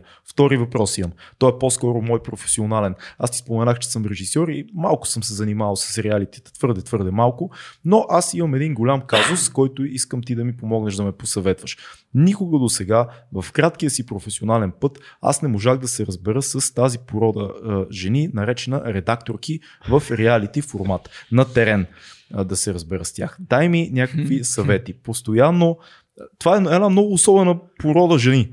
А, леко И много невротична. голяма част са жени, много голяма част от хората, които го работят, това са жени. да. 90%. Аз Да. а, даже мисля, че ти си първия човек, който срещам на а, позиция редактор, който е мъж, ти си главен редактор, ти Затова си бил шеф на главни, екипи. повечето главни редактори пък са мъже. Да, това ето сега как се справяш, защото а, не искам да обидя, ако някоя колежка, с която сме работили, ни гледа, най-вероятно като човек е супер, но на терен са силно непоносими, казвам аз.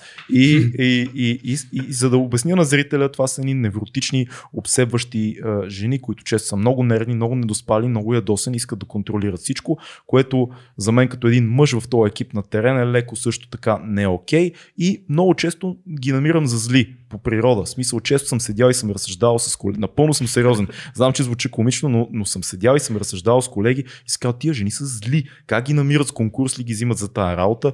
Вероятно, колкото по-зли се забелязвам аз, толкова по-добре си вършат работата.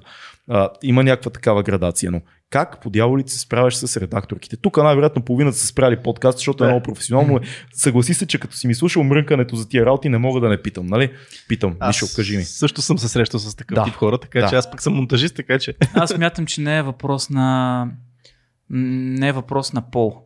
А, първо, а, обикновено хората, които се занимават с съдържание, особено пък това въжи за главните редактори, значи хората си мислят, че реалити се прави много лесно. Изключително времеемко, е, изключи, изисква изключителен професионализъм. Но, е, ако професионализма е нещо субективно, т.е. аз мога да кажа, че един продукт е страхотен, пък някой да каже, че не е, времеемкостта и труд, труда, който трябва да положиш, той е безспорен. М. Значи, когато аз правих примерно фермата, първия сезон, искам само да кажа, че след първата седмица а, двама души ме носиха до спешното отделение и хората от спешното отделение в правите си мислиха, че аз съм някакъв участник в Survivor. И в последствие разбраха, че всъщност съм човек, който води екипа там. Наистина изисква изключително много неспане, изключително много нерви, тъй като става въпрос за предания, които струват много пари, а насякъде всяка телевизия и всяко предприятие въобще комерциално цели да а, с възможно най-малко пари да постигне най-голям успех. Съответно, работата тук ние вършим за много по-малко време, отколкото западните ни колеги. Изключително изнервящо е, защото ти за, за по-малко време, за по-малко пари, с много повече усилия, трябва да направиш продукт, който е равен на този в чужбина. Понякога го превъзхождаме. Да. А, това е нормално. От друга страна, жените са много по-емоционални, това е, това е ясно. И а, може би за това сте се стори. Но принципно много важно е за тази работа, която принципно то е, то, самата позиция, думата редактор се възприе от един колега, главен редактор, я въведе преди години за Big Brother. Тя принципно е грешна и самата позиция. Думата редактор не означава това. Нали? А, producer, съда- създател на съдържание, Окей. принципно е Да. а, това. Ние продължаваме да си казваме редактор. Тази работа изисква да си наистина а, леко властен. Да. Защото ти си човека, който хората казват, нали, като кажем във филми, кой е шефа във филма. Всеки знае, това е режисьора. М. В телевизията не е режисьора. М. А, в телевизията това е редактор. Това е човека, който трябва да разбира и от снимане, трябва да разбира от съдържание, трябва да разбира и от звук, трябва да разбира и от живота на тия хора, защото някой еди- звукара му е недоспал, е забрал да натисне копчето, а пък малко му е нервен оператора, защото принципно не харесва такива хора, като тия, които снима. Трябва да, трябва да разбира от всичко.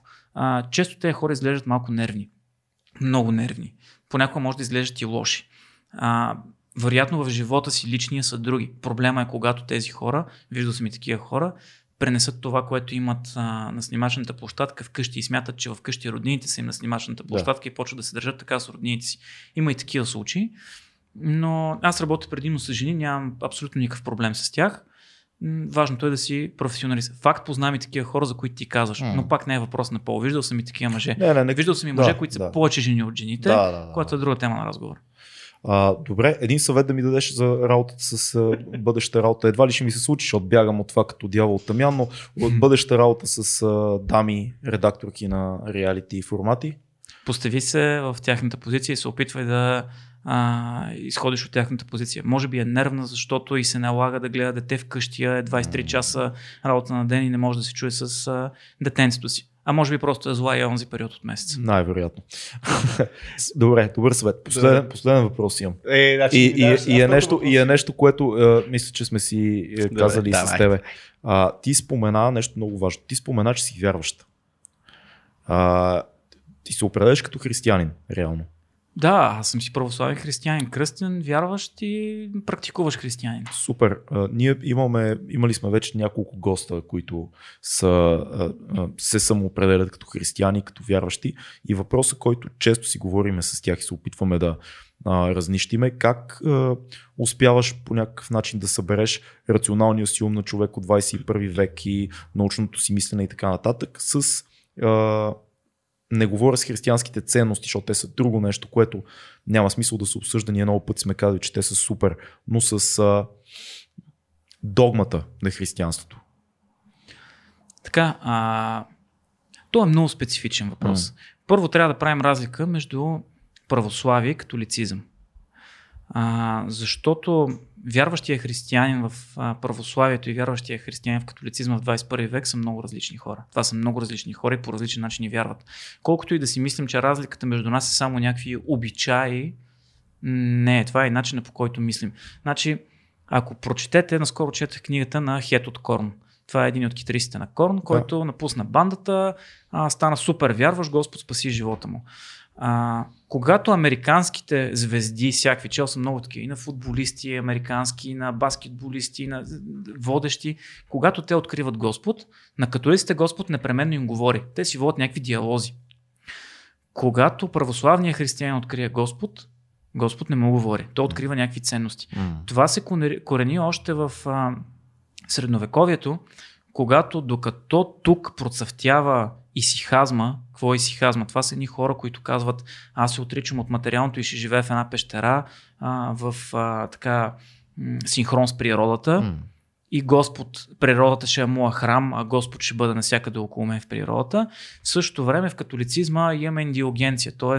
едни а, попове, които казват, между другото, всичките ви дядовци са грешници, а и в момента са фада. Обаче, срещу 20 жълтици ние ще ви напишем един документ, който пише, дядото на Мишо може спокойно да отиде в рая, защото той е платил 20 жълтици.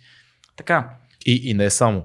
Ти, Мишо, твоите грехове, ако платиш още 20 жълтици, Да, и тях ще ти ги опростиме. Да. Точно така. Да. Така че първо трябва, преди да започнем отговора на този въпрос за рационалното и нерационалното, а, вярващия в 21 век, трябва да направим разлика между православния и, и католика. По никакъв начин не искам да слагам стена между нас, просто изхождам от идеологически различия, които според мен са много важни в разбирането на духовността. Така, а, ако за католика е много важна институцията, ако за католика е много важен пастор, ако за католика е много важен в неделя някой да му говори нещо за чичото отгоре, който го гледа, а, вярвам, че за православния по-важното е добрия пример. А, и затова ще кажа, че аз много често сменям а, медальона, който нося. Имам много медальони с светци. Нямам нито един медальон с Исус Христос. Нямам представа дали Исус Христос е а. Нямам представа дали това наистина точно тази личност е нашия Бог. Със сигурност знам, че има Бог. Това, което знам, че Свети Иван Рилски е съществувал преди не много време. Оставил ни е уникален, страхотен пример за това как да живееш а, като добър човек в синхрон с другите хора. Знам, че Свети Серафим Саровски е а, живял. Той е оставил същия добър пример. Знам, че а, забравихме името на този а, руски светец, точно в момента ми излезе, който той е, дори сега наскоро е живял по, по време на комунистическия режим. Той е бил лекар, най-известният хирург в а, а, воински Ясенецки, как му беше първото име, както и да е. Това са хора, които са, със сигурност знам, че са живяли и са дали добрия пример, mm. а, в който аз вярвам и в същото време вярват в Бог. За мен е без значение дали моят Бог е Исус Христос. Да, аз когато се моля, а, много често използвам даже ето халката ми не е обикновена халка, е а, халка с Исусовата молитва може би съм се обръщал и по име а, към Бог. Аз обикновено като се моля, не искам неща, само благодаря. Може би не съм изпаднал в такава ситуация, в която да имам много нужда от това да ми се помогне. Надявам се да не ми се а, и случи. Но аз вярвам в добрия пример. Вярвам в това, че има по-висша сила. Вярвам, че това е разбирането и на повечето православни. Затова в 21 век намирам за абсолютно а, нещо, което може да върви симетрично заедно mm. с а, науката, това да вярваш, че има Бог и по-висша сила и да вярваш в добрия пример. Дали вярвам, че а, Исус Христос ще се завърне и езика му ще бъде двуостър меч mm. и той ще се изправи в долината Армагедон срещу силите на дявола и ще се сбият двете войски. Едната ще спечели, па ще има дракони, морето ще се превърне в кръв. Не, не съм супер сигурен. Първоначално ще кажа, че, бяр, че вярвам, вътрешно най-вероятно имам а, някакви брожения срещу това, но категорично непоклатима е вярата ми, че има една сила, която има а, мисия за всички. И ако няма такава сила. Има план, т.е. ти вярваш, че има. има ако план. няма такава сила, която ми е давала. Ето аз за това започнах. От 10 години, една след друга, при мен идват истории, и то една след друга. Свършим с едната и другата сама идва, които аз не съм търсил. Сами са дошли тези истории. Всяко едно от нещата, които съм направил, е дошло само при мен и, съм, а, и са ми се отключвали врати, които други хора са правили всичко възможно, за да се отключи тази врата, за да имат тази история. Само ще кажа, че този човек, шотландецът Тас, той е отказал интервю за BBC, като е бил в Ирак. Скрил се за една завеса. Аз съм гледал това интервю, в което му се вижда ръката, как държи завесата пред себе си, за да не го снимат и друг, друг войник разказа. Този човек сам ме покани в Шотландия да, да разкрие сърцето си пред мен. Джеф, за който си говорихме, който е бил наръган 20 пъти, 10 години не беше разказал историята си на никой. Аз не съм го карал. Той седна, а, говорихме си аз. Единственото, което му казах е, че трябва да я сподели тази история на някой, да не я и в себе си, не да я разкаже пред мен. Ако ако тези истории не ми се дават по някакъв начин, знам, че звучи а, може би дори леко комично, то значи е изключително интересно стечение на обстоятелствата се е случило, което също е възможно, защото моят любим отбор а, съм го, в една от най-лошите си години, в които едва се класира за плейофите, стигна до финала. Нещо от Бог го е закарал там и едно след друго е, им е дал някакви неща, просто защото единия матч случайно, единия от нас ще вкара тройка в последната секунда, в другия матч а, го фаулираха случайно и успяхме да победим с една точка. Тоест аз съм виждал и чудеса да се случват благодарение на поредица от случайности. Знаеш ли, аз, аз Може би е това също. много харесвам това, което ти каза а, спрямо мен лично и ти ще кажеш какво мислиш по този въпрос, защото много пъти сме си говорили за това, но това за личния пример е много ценно. Това е най-ценното нещо, което можеш да, да се извлече за мен лично от, от религията. Аз не мога да повярвам, че има Бог. Поне не мога да го усети в момента със сърцето си това нещо. А, но идеята за личния пример е супер. Дори аз мога да отида по-далече от теб. Аз дори не държа хората, които взимам за личен пример, да са живяли. Аз по-скоро разсъждавам дори чисто митологично. Аз мога да приема, че а, Исус е а, метагерой, събран от много други добри неща, mm-hmm. събрани в един човек, както и Буда, както и който вземеш от всяка световна митология да каже това е супер пример и това е някой, чийто пример ти можеш да следваш, за да направиш себе си по-добър човек. На мен ми липсва а, вярата в това, че някой отгоре се грижи аз да съм окей, okay, не знам дали с времето това няма да се промени. Защо смяташ, че някой отгоре се, трябва, е задължен да се грижи за... Наскоро във фермата, един от предните сезони, не знам точно кой беше, имаше един човек, който е много вярващ. А, много се въздържах, когато се срещнах с него, да не го конфронтирам на а, основа религия. Да. Защото той казваше, че е изключително религиозен. Бог е спасил живота му, той се е отдал на Бог, прави всичко за Бог. И наистина се занимаваше с благотворителност и някакви неща други. Но той това, което каза, една от репликите му беше, всеки човек има право веднъж в живота си да поиска нещо от Бог и той е длъжен да му, а, да му помогне и тогава той трябва да нали, а, посвети живота си на Бог. Бог не е длъжен да прави нищо. Значи има едно нещо, което ние казваме, на който му е писано. Значи, а, доста дълго време съм чел за а, религия. Много се надявам по-нататък това да прерасне в една книга, която предвиждам. М- това нещо, изразът така ни е писано, идва от исляма. Това ни е останало от турското робство. А, в Корана така пише. В а, християнството има свободна воля. Там няма писано. Ние сме свикнали, защото това е израз, който ни е останал от тогава. Нашите баби, ние продължаваме да използваме и турски думи, синьото, което връзваме за против уроки. Имаш ли синьо на тая червена? Синьото манисто, което обикновено се връзва на тия червени връвчици, това също е мисиомански символ. Ученцето също е мисиомански символ. А, просто ние сме взели от тях някакви неща, които сме си сложили в а, а, нашите неща. Свободната воля, това е което има християнина. Той може да бъде добър, може да бъде и лош, може да бъде убиец. Никой не може да погледне голямата картинка. Да, и аз постоянно се питам, защо деца умират от а, рак, а, престъпници живеят съвсем Е, спокойно. това е брати, брати Карамазови целият Изнасилват диспут, ги, да, изнасилват ги, убиват ги, ние са живи, нали? М. А, има Пънишър ми е най-така любимия герой ever. Не харесвам комиксовите герои, но м, този е истинско въплъщение на това, в което вярвам. И той има една така реплика, нали, Господи, защо а, невинните са мъртви, а виновните а, живи? А, къде има справедливост? Къде има наказание? И после следва любимата ми част. А може би това съм аз, аз съм твоето наказание. Нали? А, никой не може да каже м- кое с каква причина, е. но и категорично аз вярвам, че този, който е горе, не е длъжен по никакъв начин да те управлява. Той ти е дал а, живот и свободна воля. Да, бих се радвал, ако няма войни и мисля, че а, не е хубаво да, да умират деца от тежки болести и добри хора, но в крайна сметка тези тежки болести, които, от които умираме сега масово, са създадени пак от нас. М. Нали, в Библията има и такова нещо. Сега веднага някой ще каже, да, ама ти спомняш ли си историята за Моисей, как когато обратно му го е изгонил и тогава Бог е пратил чума и са изтрепани всичките деца на египтяните и Бог е казал или ще... Не знам дали тази част в... Нали, винаги може да ме опровергае. Принципно Библията е едно много а, условно четиво. Ще кажа защо. Който е запознат с историята на Библията, знае, че тя е съставена от много повече книги, отколкото тия, които а, имаме в момента. Нали, в тази книга има много други книги. Четвърти век, когато Константин трети век, четвърти век, когато Константин IV решава, че ще направи християнството а, официална религия, а, той сяда и казва, дайте сега, дайте ги тия книги да изберем кои от тях да влизат в Библията. Какъв събор беше там? Точно така. Има, да. Точно така, Вселенски събор, а, при което той каза, това не ста.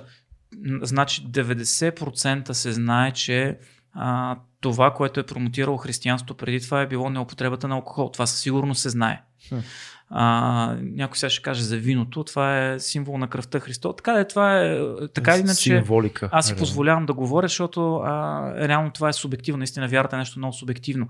Но тогава със сигурност се знае, че той е казал а, това не може да бъде така. А, какво е Рим без виното? Махаме го това. А, със сигурност се знае, дори сега и в Библията, ще, ако прочетете, тук влизаме в един спор за веганите срещу обществото. Нали, не е категорично така, но със сигурност се знае, че четирима от апостолите със сигурност не са яли месо. Дори в момента в Библията е оставено това. Хм. Смята се, че това е било една друга част от християнското учение, че тя е махната. Дали е така или не, не се знае. Със сигурност се знае, че той много е редактирал. Да. А, но виж какво е по-интересното.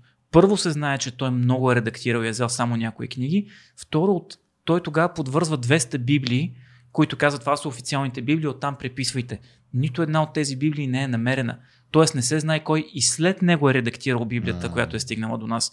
Отделно има един а, американски пастор, който така много запознах се с него случайно, а, който е малко радикален. Но той ми ме, ме захвърли в една друга крайност. В годините, последните 200-300 години, различните преводи на Библии са спонсорирани от частни компании. И когато тези компании са от определена народност, изведнъж определени думи стават други думи. А, специално той дава пример с а, нали, категорично аз не харесвам антисемитите. Категорично смятам, че да, да, да мразиш някой заради това в какво вярва, как изглежда и какъв цвят на кожата има, е пълната потия. Да. А, но има една история, която е абсолютно доказана с документи, която е някаква еврейска банка, не знам дори дали не е а, потомци на Ротшилд, а, която спонсорира изданието на новата английска Библия, в която след този превод, насякъде където пише Божия народ, всичко се променя в израилския народ. А под Божия народ, като цяло в Библията се разбира на тези, които вярват в Бог. Божия народ не е конкретно само израелския народ. Християни да. не са само те. А, насякъде страва на народа на, на, на Израил. И, и, и има и други общности и други държави, които са спонсорирали различни преводи на Библията. А, и в България това се е случило, между другото. Католически държави са спонсорирали определени преводи. Да. Както знаете, първата българска преведена Библия, това е Цариградската Библия от Словейков, която е протестантска Библия. И това са го направили някакви хора, защото са си казали, тия православните, дай да им преведем ние първи тая Библия, защото ще си чопнат нещо от нашите Тоест, идеи. минава се през толкова много цетки, промени, редакции, че всъщност ти не можеш да разчиташ на това нещо, за да добиеш, или със сигурност е твърде необективно, за да добиеш някакъв някакво чувство за, за християнството от Библията. Е, аз не мисля, че човек търси Абсолютно. вярата в Библията. Смисъл, много хора го правят. Търсят я. Да, мисля, защото аз мисля, че ако, ако, аз мисля, че ако я нямаш, едва ли ще я намериш там. Не знам, аз поне така мисля. Като... Библията за мен, аз дълго време, аз съм бил вярващ и без при мен трансформацията стана странна. А, аз бях много дълго време много убеден атеист. А, цитирах разни философи, като бях младеж, нали, бунтар. Цитирах философи, които отричат а, съществуването на Бог. Не знам как стана, в един момент просто разбрах, че съм вярващ. Наистина не, не знам. Не съм от този тип вярващ, който ще седне пред теб и ще каже, искаш ли си поговорим за Бог? Категорично. Но бях вярващ без да съм чел Библията. Много късно е прочетох Библията. Намерих неща, а, които много ми харесаха. Намерих неща, с които категорично не съм съгласен, като това, а, м- за което си говорихме. Моисей е прогонен от брат си и а, нещо, Бог убил всичките му деца. Не съм сигурен дали това се е случило, преди се е случило, не го одобрявам. Е сигурно за мен, че а, ти току-що ни даде една от най- зрелите и, и интересни позиции на, на вярващ човек, което сме имали в подкаста до сега и най- най-така обоснована и най- най-разбираема за нас. Не, че другите не са били, всички наши приятели, които са ни гостували и са вярващи, всеки има своята гледна точка, но това, което ти каза последните 15 на минути, тази част на разговора, според мен може най-много да бъде разбрано човек, който да кажем е пълен атеист. Съвсем на, на другата крайност и той да вникне в твоите мотиви. Хубавото за това, което ние направихме, че всъщност с толкова на разговори за религия, че всъщност хванахме от от Крис, който е Крис Захарев, който е на, на 20 колко години, 22-3. Да. А, и минахме и през до Китодар стигнахме, който също. Минахме пък, през Сокиров. През Сокиров, през кой още минахме. И, мисля, минахме през много хора, които са от, от 22 годишни до колко е Китодар, до вече 50 и колко. Мисля, че е под 50. Под 50. да. Но да, минахме през спектъра, което е хубаво и на, наистина е и спектър да на мнения, и спектър да. на, на позиции, някои по-крайни, да. други по-умерени. Да, но... Ние се опитваме вече да. да се намесваме толкова, колко само да чуваме човека какво, какво иска да ни... Еми да, ние, ние да. опонираме, когато нещо ни се стори твърде нелогично и абсурдно или когато няма субстанция зад mm. него, но когато а, ти много хубаво каза, вярата е субективно нещо. И, и това е нашата гледна точка към това. А, много е трудно ние да се сложиме по скалата. Аз по-скоро много повече залитам към атеист, отколкото към вярващ, но аз много харесвам християнските ценности като основа Точно за живот. Така. Но съм чувал от мой приятел християнин, веднъж в една кола си говорихме, аз мисля, че съм ти разказвал този разговор. А, пътувахме и той е, той е така крайно вярващ евангелист. И, и аз му казах, добре, а, ако аз живея според тези ценности, но не си казвам има Бог, аз ще отида ли в Ада? Ще отида ли в Рая? Къде ще отида? И той ме погледна много сериозно и каза, Пич, отиваш в Ада. Аз казвам, добре, защо аз живея с тези ценности? Опитвам се поне. Той казва, това не е важно. Важното е дали ти вярваш, че него го има. Да, ма тук говори за евангелист, който. Не, не напротив, църквата, независимо каква е църквата, много интелигентен. Тя да, ще да, ти каже, че ако ти не казваш Исус Христос е моя Бог, да. ти не си вярваш. Да. Обаче, всички неща, които са споменати в Библията за Бог, за това кой е Исус, дали това е тая личност, дали Бог е само един, няма си и така нататък, всичките хубави неща, които са казани за него, ме кара да вярвам, че каквото и да направя, а, той ще ме разбере, ако аз наистина вярвам. А, много често това е много, предполагам, че също изглежда смешно отстрани. Днеска казах някакви неща, които вярвам, че някакви хора ще им се сторят забавни по-скоро, отколкото сериозни. Аз много харесвам Руската църква в а, София. Това е едно място, което ми носи наистина. А, чувствам се пред нещо, което е по-голямо от мен. Другото място, което много харесвам е, там лежи един а, Свети Серафим, един много така светец, който аз много харесвам, а, Соболев. А пък а, другото място, което много харесвам е на Свети Иван Рилски пещерата. А. Понякога си позволявам да си говоря с тях на а, Бай Иване и дядо Серафиме. Така го усещам казвам някакво нещо, благодаря за обикновено, като ходя там, благодаря, благодаря за силата, която ми е дал да мина през тежки моменти, благодаря за това, какво страхотно семейство има, че съм достигнал до момента си. Вярвам, че това, че независимо по какъв начин си говориш с тия хора, хора, тия светци, независимо по какъв начин се обръщаш към Бог, как го наричаш, а, дори да си а, най-големия black metal фен, а, който обяснява как Бог е нищожество, в същото време правиш добри дела, вярвам, че ако наистина има страшен съд, ако наистина има а, Бог, ако наистина има рай и ад, като отидеш там, той ще ти каже, пич, ти 30 години обясняваш колко е скапан Бог, как сатаната е много готин пич, а, как би се къпал в кръвта ми, ако можеш. И любимата ти група беше, имаше така българска black metal група, Primitive Angel, господен. Но аз виждам в сърцето ти, че ти през цялото време, въпреки тия глупости, които изговори, прави само хубави дела. Твоето място е тук. Вярвам силно в това. А, което обаче за църквата е ерес, разбира се. Да. Не знам дали знаете, наскоро си говорихме за кръстоносните походи с ни приятели. Знам дали знаете, че последният кръстоносен поход е в Европа и е от християни срещу християни.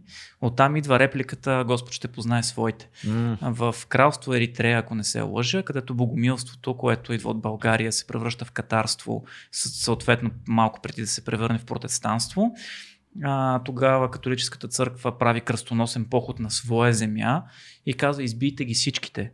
И тогава пита този генерал, който предложи сър, как да разберем кои са еретиците и кои са нали, добрите. А, и той казва, не се притесняйте, избийте ги всички, Господ ще познае своите. А, което от една страна е съгл... а, потвърждава моята теза, че нали, Господ ще познае своя независимо какъв е отвън, но а, от друга страна показва колко, може, колко различен може да е християнския подход. От една страна имаш кръстоносците, които са били повечето каторжници, затворници, които дайте да ги изтрепем тия букуци. И в днешно време има съвремени кръстоносци там. Да не се лъжим, всички са отишли в Ирак и Афганистан да защитават брата и добротата. Uh-huh. Напротив, познавам много хора, дори които казват, отивам да трепа брадати глупаци. Uh-huh. А, чак пък много, но познавам так повече от един. А, в същото време имаш, по същото време имаш а, тамплиерите, които казват, аз не мога да ги нараня заради тяхните вярвания, защото те вярват в същата доброта, в която аз, а, но са а, вярват в друг Бог. В същото време имаш и а, едни хора, които казват, аз силно вярвам в Бог, но съм против войната. В същото време имаш и едни други, които казват, аз силно вярвам в Бог и той ни казва да убием. Имаш силно вярващи хора по едно и също време на четири категории. Не знам как може да има, защото противоположно означава, че има две неща. Нали, четири противоположни позиции, разпръснати във всичките посоки, mm. изток, запад, север, юг. Също вярвам, че и днес може да се случи. А, може да има силно вярващ човек, който да изглежда като най-големият и mm. дълбоко в сърцето си да е. Аз затова вярвам, че реално истината може би не е в Библията, в житията на светците, нещата, които са ни оставили. Защото мен най-любимите ми книги са житието на свети, нали, свързани с религията, житието на, житието на свети Серафим Саровски, на Иван Рилски, нещата, които те казват. Нали, знаете, има една легенда за а, мисля, че Иван Шишман, който идва и казва, и моля ви, свалете ми го Свети Иван Рилски, че не мога да се кача до там да дойда да се видя с него. Свети mm. Иван Рилски отгоре казва, аз не съм никой, че се среща с мен царя, ще му помахам само отгоре, кажете му, че съм и тук и той да гледа и към тази скала, нали? И да знае, че ме вижда и че се гледаме тези светци, които са, които са сигурно знаем, че съществувани и ни учат на а, смирение. Жилжеството също учи, между другото, много на смирение. Когато отидеш 80 кг и 60 годишно момченците, 60 кг момченците заключи 6 пъти. Но а, смирение, смелост, доброта, независимо в какво вярваш, в кого вярваш и дали вярваш в нещо, ако си добър човек, ти ще отидеш на правилното място. Това е супер. Книга, филм, събитие. Да, ти си имаш библиотека на, на Грубия джентълмен, ние си имаме книга, филм, събитие. Да. Така че какво правим тук в този, в този сегмент? Препоръчваме си, въртиме се, препоръчваме си по една книга, по един филм и по едно събитие си споменеме.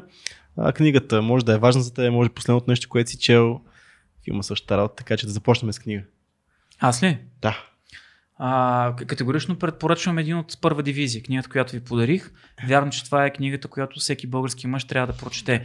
Знам, че тази книга а, много малко хора са е чели на нашата възраст, просто защото тя дълги години не е била достъпна. Второ, защото от военното издателство е излизала в малки тиражи, била е много лошо маркетирана. А и в България има едно такова нещо, че няма вече отдавна, от 20 години няма професионална критика, няма мъжки списания, които да ти кажат, прочетете тази книга, затова и направих библиотека на момента Грубия джентълмен. Може да се купи, може да се поръча. Абсолютно. Благодарение на българска история, а, пишете българ, Сдружение Българска история, те продават много преиздадени, много страхотни книги, които а, да ни напомнят за, душа, за, за духа на нашите дядовци, който може да е полезен и днес. И най-важното, значи историята, защо в момента има сериозен проблем с образователната система? Защото ние ги заливаме с някакви, с информация.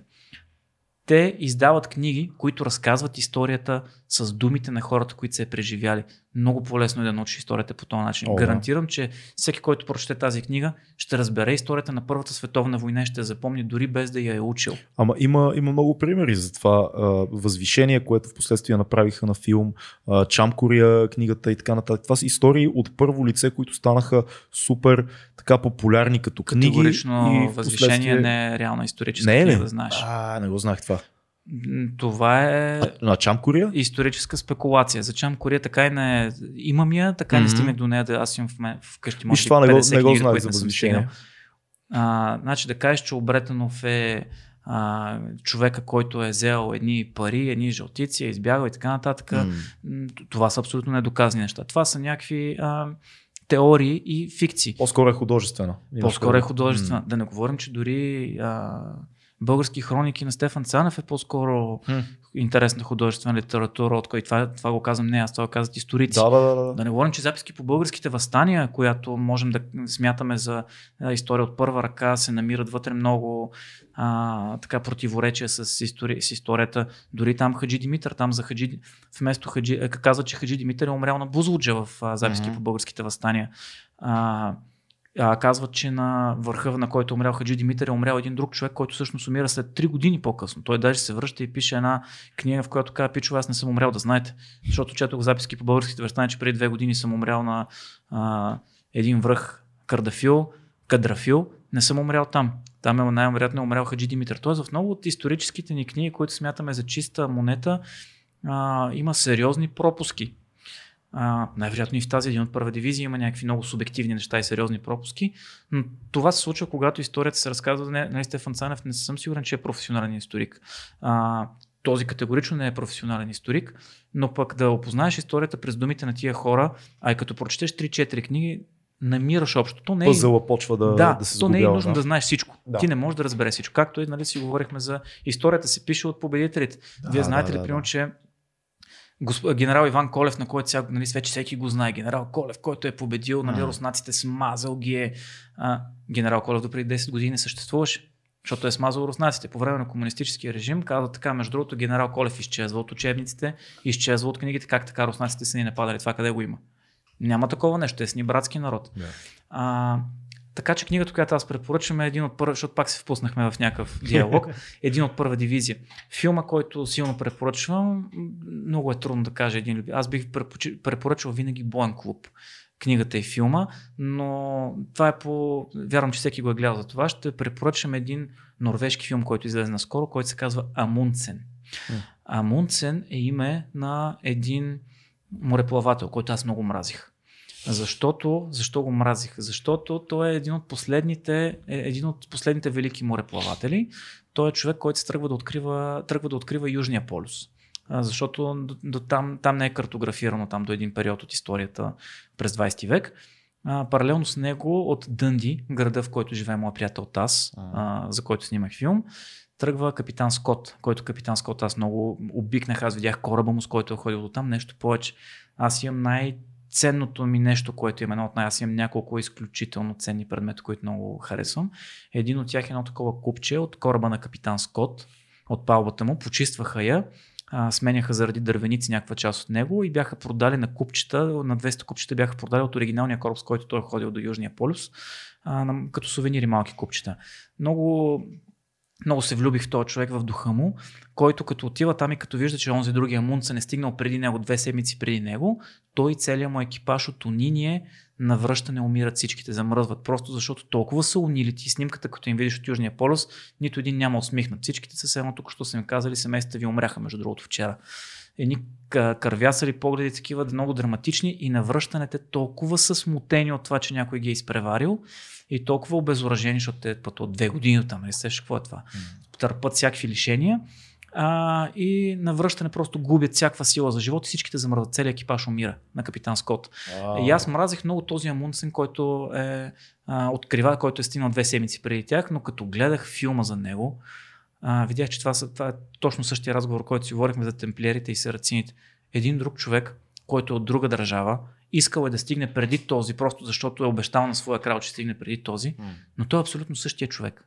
Абсолютно същия Аз мъж. би, бих се радвал да видя филм за екипажа на капитан Скот по начина по който ми го разказа. Да, Има- това ще е тежък и Има книга, ама М. филми за съжаление няма. това би било жестоко. Но да се Амундсен е, историята на Амундсен е невероятна. Има го в, а, не знам колко е полезно да промотирам торент сайтове, но в популярните торент сайтове го има този филм и за щастие е преведен на български, защото е все пак на норвежки. Ето има нещо полезно в торент сайтовете и А, това съм го има много неща, неведнъж. които ги има само там, между другото. Това, Да. това си самата истина. Дай, дайте сега една книга да препоръчаш. А, аз имам и книга и филм. Да, аз е, книгата, която аз ти как ще се падам доста по, по аудиокниги, защото те понякога са различен експириенс. Особено за мен гласа е много важен, кой чете даденото нещо. Това, което аз последно слушах е а, една книга, то, то не даже не знам дали е книга.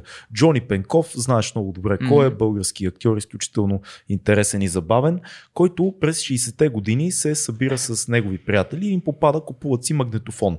И какво да правят пиянките стари актьори, те тогава не са толкова стари, решават да звънят, да правят пранк обаждания на някакви хора през 60-те, социализма кипи, те звънят на някакви хора и се ебават с тях жестоко. Примерно той казва, аз съм, звъни на някакви оперни изпълнители, казва, аз съм продуцент, прави се на селянин, селянин продуцент, който организира някъде си на някаква нива участие и преговаря с тях. Ма какъв е хонорара, ма какво? Те казват, трябва да има пиано, трябва да има а, е, еди какво си. Не, ще вземаме всичко, кажи сега така. После звъни на един човек, почва да му обяснява, че сина му му е взел сакото. И чуваш безумен разговор, ме другарио, с- вашия син взе моето сако, аз трябва, имам право. И от другата страна, имаш право. Вярно е. Нали? Изключително а, така забавно е, но и по някакъв начин много як отпечатък за, за цялата за цялата ера на социализма. То, точно 60-те години. Това не е мекия социализъм. Това си е социализма, Това си е социализма. да, Да, да, хардкор социализъм. И- Аз гледам, че в няколко части даже го има. А, има как се а, казва тази книга? Казва се телефонни а, разговори. те, телефонните разговори. Телефонните точно така. разговори. Нещо. Това да, да, Storytel ли го слушаш? В Storytel го да. слушам. А, Имаме линкче в долу в а, описанието за 30 дни безплатен период за Storytel. Да. Да, имаме много, защо плащаме? оферта. А защо плащам? Как има 30 дена Еми, защото не си цъкнал през имаме, да. нашия, нашия линк за това. Който гледа 2200 получава офертата да, да слуша готини аудиокниги през Storytel. Ти къде? А, ти спомена, че с дъщерята сте слушали Войната на тралежите? Да, там го слушахме, аз си Супер. го плащах едно известно време. Впоследствие просто книгите, които предлагаха, повечето от тях вече ги бях чел като Мгм. класики. А, и реално трябваше да избирам между Storytel и Audible, което Мгм. е а, английската версия. А, въпреки, че Storytel имат много интересни и западни книги. Обаче точно Има, заради да. книгата на Дейвид Гогинс, която Мгм. е Audible а, ексклюзив, а, реших, че просто ще си давам парите там. Мен много ме кефи това, че имат много голям каталог с неща на български, с български актьори. Аз мисля, че миналия подкаст говорих за Да. едни разкази на Деян Енев, които много харесвам, които ги четеше Ицко Финци. Яко. И то просто е... а, Аз съм чел Деян Енев преди, но той е голям писател, но качен на нивото Ицко Финци да ти го чете, това Хм. просто създава съвсем различен експириенс. Може би даже в главата ми отделям четенето от експириенса да, да слушам книга в Storytel и това ми е много ценно. Мога ли да ти препоръчам книга от Storytel Да. следващата? Караджата. Добре? Караджата... А... Може ли да я пуснем като линк? Ще я пуснем. Да, като линк, той е от, от автора на Калуна Каля, Георги Божинов ли се казваше този човек? А, А, между другото, Деян Енев И двете намира... книги са много хубави. Да, да, да. Той из- изнамира а, Калуна Каля. Той е първият човек, който я издава. Реално е Деян Енев. много, много хубави са и двете книги. И много са раз... Караджата. носят, да, караджата, а, те носят реално духа на, на, на, на записки по българските възстания, се едно четеш. Задължително хората трябва да имат преди, че това е художествена А литература. кой го, кой го чете? Имаш ли Не спомен? мога да ти кажа. Но някой от много Не. известните български актьори, защото гласа е изключително познат от, Да. да. от сериалите и е хубаво прочетена. Само някой трябва да му обясни на този човек, че а, селото до Пловдив, от което получават телеграма, не се казва Царацово, а се казва Царацово. Моля всички, които слушат а, Караджата, да знаят, че когато говорят за село Царацово, е село Царацово. Това е супер. Аз също ще препоръчам аудиокнига от Storytel. Моля да си кажи и филма. Еми, чакай да е. Е, той ми Чакай да давай ще ги завъртим значи- с теб. Айде, да. А аз, предсак... аз после ще представя още един После. Ние сме си предсакани си да първи епизод още. Аз вече споменах за автобиографията на Беар Грилс. Много ми даде. Смисъл, аз винаги съм бил на Беар Грилс фен, но до сега не му бях чел биографията. Единственият проблем е, че не беше прочетено от него, аз съм му свикнал много с гласа. Интересното е в неговата биография, че всъщност въобще не става въпрос за телевизионните му времена. То става въпрос от детството, много голям сегмент за изкачването на Еверест и много малко за телевизията последния половин един час, мисля там последните 4-5 глави. И много за военната му подготовка. И много за военната подготовка, което всъщност му е дало всичко това, което е. Защото заради това се успява да се качи на Еверест. И там има много интересни истории. Той всъщност много залага на... Казва, че имало е късмет едва ли не. Имало е късмет. Това, което кажеш, историите ти идват на теб, пак при него, нали, той казва много би, то така стана. Аз това е- не беше правилен този риск, който го поех. Там обаче пък проработи. М. И той е такъв доста смирен човек, като му четеш книгата, пък и като му гледаш интервюта и едва ли не, не иска да си признае малко, че е това, което е той. И си отдава всичко на късмет, на някакви други неща, на някакви... Той също е много вярващ човек и е много Да, такъв, и той също е много вярващ, Той е много вярващ, той, Да. е, той е Супер по-католически вярващия, с смисъл човек, който признава много сериозно на попа, нали, на отеца а, на мястото. Но Мгм. аз мога към тази да препоръчам и другата му четели наръчник за оцеляване в живота. Ами, следващото, което съм заредил, ще го прочета и него. Смисъл и Тругрид съм си... Има е Storytel ли? Има и в. На български ли? Не, на английски Не, са. много е як. На английски. И Тругрид съм си, съм си свалил и наръчни за оцеляване в живота. Много яко. Защото мисля, че всичко ще... Защото много, е много, много силно. Той е много интересно пише. Бе, мен ме хвана. Аз това е, може би, единствената първата книга, която ме хвана така и се престрастих към нея. Аз, реално тя, като аудио вариант е 9 часа. Аз реално за 6 дни си опатках. Не можеш да я оставиш. не мога да Е, стая. Много хубаво. Естествено, най-вероятно не е писано от него, но Да, да. всяка, как- както аз сега в момента работя нали, с а, много хора, как- както стоя войник, нали, има си нужда от някаква редакторска сигурност. обработка, но, но, но това е и, и чара на цялото това нещо на писането, защото много често тия хора, защото ти ме преди това, как го намираш този език, тия хора обикновено не искат да говорят за себе си. Даже с Тошо, като гостувахме снайпериста Тодор Станков, който направихме филма Брат за брата, гостуваме при Антон Хикимян. И Антон беше гледал части от филма и беше вау, този човек как говори. И като седнахме в а, сутрешния блок, Антон го пита, добре, каква е, как е чувството нали, да работиш това да стреляш по хора и хора да стрелят по теб. И, и точно се затвори. И следващите 15 минути говореше така доста, доста обрано. А, и това е готиното на, на, на тия книги. Не трябва да се притесняваме от това, че някой ме е помогнал да ги напише тия книги. Някой просто ги е отворил. Някой не ги е написал история. вместо тях. Да. М. Напротив, той е хубаво някой от, отстрани ти погледне историята и да прецени кое е важното в тази история, а, освен това, което ти смяташ за важно. Аз до сега не бях... Как, как успяваш да, да подходиш към тях, така че да, да кажат, да разкрият себе си? Ми, аз винаги съм безкрайно честен. М. А, примерно с а, Тодор, като се запознахме, и то това стана, това се превърна и в лайт мотив на филма. Аз му бях изгледал много интервюта. Той беше гостувал в Денис и приятели в шоуто на Слави. Винаги въпросите започваха с Добре, бе, и каква е тая работа? Какво е да стрелят по какво е да убиеш човек? Което за, веднага те затваря. Смисъл, те превръща в престъпник някакъв. И аз това му казах, да знаеш сега. А, Тошо беше стрелял по а, камикадзето, което беше влязло в българската база тогава. Това беше най-известното нещо за него. Нашата българска база, не знам дали знаете, 2003 година, камикадзе с камион, влиза, взривява, имаме пет убити, за които всяка година се провежда едно състезание Мърв Чалендж, в което а, отдаваме почет на загиналите петима войници тогава. Но а, винаги започват с такива въпроси. Аз тогава му казах, пич, това, за което всички те питат, няма да те питам, защото на мен не ме интересува. Мен не ме интересува колко хора си убил. Мен ме интересува колко хора си спасил. Винаги съм абсолютно искрен с, с а, тия хора И някак си винаги успяват, успяват да се поставят на моето място, да ме разберат и да се отворят към мен. Да, имало е случай, сега наскоро ходихме с българска история да снимаме в едно село а, и човека ни посрещна с, ма вие за какво ще ме снимат сега? За какво аз да ви обяснявам на вас за селото? И аз му обяснявам, защото хората имат нужда да знаят тази история, кой да я разкаже, освен вас. Ма аз имам 10 написани книги, да си купат книгите, няма па да ви разкажа нищо. Къде ви е подпечатания сценарий? Къде ви е командировъчното? Бюджет имате ли? Нали, има хора, които се затварят и не те разбират. Но в по-голямата част от случаите, когато съм бил абсолютно искрен, дори когато, дори когато правя реалити телевизия, много често се налага да имаш нужда от нещо.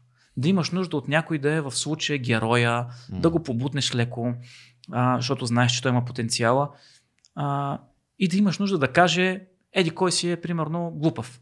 Някой е бил изключително... Аре, глупав не, това не беше правилният подход, но някой прави нещо много лошо, примерно в къщата на Big Brother и никой не го коментира. Всеки каже, не, е- не е моя работа. Имаш нужда някой да го каже. И хващаш един и му кажеш, пич, този лош ли? Еми, не искам да се меся. И ти му кажеш, максимално искрен си. Ако го кажеш, важно е да го кажеш, защото хората виждат, че този прави лоши неща и никой от вас не прави нищо. Mm. И вие създавате един имидж на българин, че българин е един човек, който пред него се вършат злини, а ти, вие, ние си стоим и гледаме. Mm. Така че ако, ако обясниш този защо е лоши, защо прави тези лоши неща, а, ще можем да покажем, че има някой, който е и срещу а, това поведение. От друга страна обаче, ако го кажеш, ще има много хора, които ще кажат, то по закъса мисля, че ще съди. Винаги съм искрен, когато предлагам на хората нещо да правят и това до сега ми е носило в по-голямата част от времето а, позитиви. Къде, къде е тази тънка граница в работата на някой, който работи в реалити формати като контент креатор, между манипулативното и, и това да си честен. Аз имам една теза, че когато правиш интервюта с хора, без значение дали е за документален филм, за реалити или подкаст, хората винаги усещат кога си манипулативен и кога си честен. Дори да не, да не, го, да не могат да го артикулират, да не могат да си кажат, а то ме лъже нещо. Има едно дядо ти овчаря от някъде да дойде, ако не си 100% с него, той го усеща. И това се отразява на цялото интервю. Но съм виждал много колеги, които сядат за разговор и казват, сега ще си взема, точно както ти казваш, това и ще подхода така и така цял, цял стратегически mm-hmm. план. А, къде е тънката граница? Как точно успяваш да избегнеш това в едно интервю? Това чисто от наша гледна точка като хора, които се опитваме да правим разговори с гости. В нашия случай 99% от случаите са много яки и много интересни, защото си мислиме внимателно кой да поканиме. Но... А, има и случаи като този. Е, а, как, как успяваш да не си манипулативен и, и да, да проведеш разговор, който знаеш, че бъде ценен за, не се за зрителя. Значи има два варианта, по mm. които можеш да водиш интервю. Mm. А, единият начин е да се води диалог, в който ти изцяло се откриваш като професионалист и му кажеш, сега ще питам това, защото. Ще те попитам и това, защото. Ще те попитам и това, защото. Има и разговор, в който казваш, кажи ми това. Така, в единия случай а, имаш съмнение, че този човек, примерно, не иска да говори за а, някакви определени неща, но ти ги виждаш тези неща в него. Искаш да изкараш нещо от него, което виждаш, че там го има. А, в този случай има манипулацията. Ти сядеш, почваш да му задаваш въпроси. Тези въпроси са подбрани така, че ти да получиш съдържанието, което виждаш този човек. Обаче, нека да винаги да изхождаме от след, следната позиция. Много хора казват, те ме манипулираха, аз не съм такъв. Взеха ми думите от контекста. Значи, когато имаш в 99% от случаите това, което хората са видяли и не им е харесало, е част наистина. Те са го казали и са го мислили. И наистина има такава лоша част от техния, защото обикновено се казва лоши неща. Ма те ми взеха думи от контекста, аз тук виках, аз три месеца само, а, примерно, копах и се грижих за всички останали, един месец крещях и те ми пуснаха само крещенето и ме изкараха лош човек. Всъщност манипулацията се крие в това, че не че си измисляш някакви черти и го караш човека да е лош, а просто показваш определена черта сам. Никой не е само добър, никой не е само лош, никой да. не е само забавен, никой не е само скучен. Всеки има нещо. Манипулацията се крие в това, че понякога а, показваш само едни черти на някой човек, които са м- подходящи за историята. Mm. Но когато човек гледа реалити шоу, особено тия реалити шоута, които правим по 3 месеца, няма как да скриеш от зрителя а, пълния, пъл, пълната, пълното лице на, на тия хора.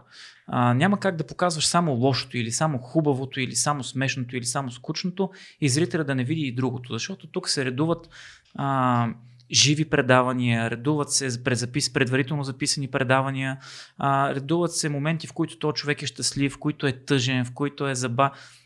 Няма как да излъжеш зрителя. И дори понякога да подбереш само една определена част от характера му и, и той да може да те обвини да каже, ама това не съм само аз, стига, аз съм много други неща, освен това, защо това представихте, винаги зрители има възможност да види пълната картинка. Много, много пъти съм чувал, ма те го и манипулираха.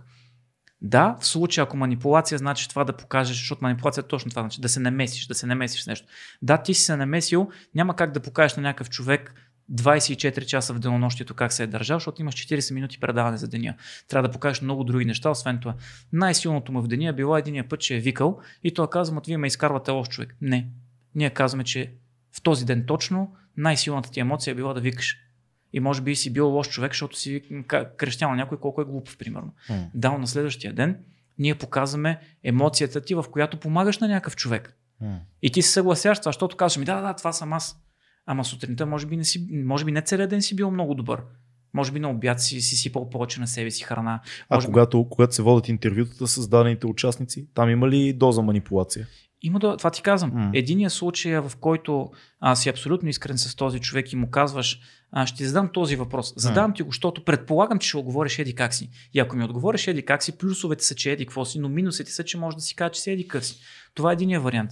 В много голяма част от случаите говоря така. А, и водя по този начин интервюто. Понякога се налага да водиш интервюто а, в посока, в която ти искаш и знаеш, че човека няма да му е много приятно. Това е в случай, когато а, той се е държал не особено окей okay, и ти искаш да извадиш по-тъмната му страна. Това е в случай, когато говорите за травма някаква негова, за която той много-много не иска да говори, но пък ти знаеш, това най-често ми се е случило. Mm. Ти знаеш, че тази травма, като си я изкаже и като излезе наяве, хората ще видят този човек, който ти си видял. Много mm. по-дълбока личност. Ето това се случи с един от участниците в предната ферма, на, който, на която майка му, майк, на кого то майка му почина по време на предаването mm. и той не искаше да говори с това. Ни помоли, каза, моля ви, аз а, за това нещо само не споменавайте, заклевам ви, не споменавайте за това, докато не дойде по-нататък. Ако стигна до финала, окей, нека. Ма да не говорим за това, защото не искам. А, и когато вече тръгна да наближава финала, а, тази история, той не искаше много да говори. Хем искаше да каже за нея, хем му беше трудно. И двамата плакахме, докато му правих интервюто, колкото и смешно да звучи. И, и това беше манипулация. Да, този човек не искаше, много, не искаше да говори, затова не искаше да покаже пълната си емоция. Аз подбрах интервюто по този начин, че да, а, да покаже абсолютно пълната палитра от емоции. И, и така, тогава мисля, че нямаше в една плевни, си спомням, че го правихме, нямаше човек, който да не плаче от екипа. Wow. А, доста трудно беше. Нали, всеки може да се припознае в това, нали, да, като видиш някой как му е починал родител и винаги си представяш Естествено. какво прави мама сега, нали, дали тя... Нали. Да. Не знам Филм... дали ти отговорих. Отговори ми, да, да доста яко. Филм, ти ли ще пропушай? А, аз последния... Репликите ми се пишат предварително от Китодар, повечето от тях. Ама всъщност то се окаже, че и той не си ги пише. И той не си и, ги да, пише. И то става мазал. Китодар ги получава на, Да. а, от бял гълъб. Спирам, да. Да. А, филма, който последно гледах и много ме впечатли, изумително, че не съм го гледал толкова време, това е Children of Men на Фонсо Куарон. Уникален, уникален а, филм, който разказва за едно недалечно бъдеще, в което а, света има огромен проблем с бежанците. И в общи линии Британия, Англия, там измислената антиутопична, единствено оцеляла страна, има ог- огромен проблем с контрола на тези бежанци, което затяга всички възможни а, така полицейски и военни сили, но това, което е интересното събитие във филма е, че от 18 години, когато започнем да гледаме историята, нито един човек на Земята вече не може да има деца. Има епидемия и никой не може да има деца. И в един момент се появява едно дете, една лява организация решава да го използва за целите си, един пич се намесва и го спасява, няма да разказвам филма, само ще кажа, че филма е супер як и а, трябва да се гледа задължително. Коларон е луд, Коларон казваме гравитация, Коларон казваме какво още. А, а, твоята майка също май беше негов. Мисля, че той също беше негов. А, абе, Май из, да. Изрод, един от тримата големи, огромни мексикански режисьори, които превземат Холивуд. Това е Алехандро Инерито, Куарон е втория и третия е Гиер, Гиермо Дел Торо. Да. Не, Виж как режисьорите, знаете режисьорите, аз не знам нито един режисьор, но помня историите. А, те, тези, тези са уникал, уникални, защото това наистина са трима приятели от Мексико, които убиха всичко последните 10 на 15 години, взеха всички Оскари и направиха уникални филми и, и, и тримата много обичат дългите шотове, дългите кадри и постоянно се нацакват помежду си, защото когато Инерито направи, когато а, Куарон направи гравитация, който смая света, Инерито направи завръщането да Ревенант с Леонардо Ди Каприо, който отново е със същия шибан оператор, mm. Емануил Любецки. Ма той Чибо. не е на Мартин Скорсезе този филм е? Не.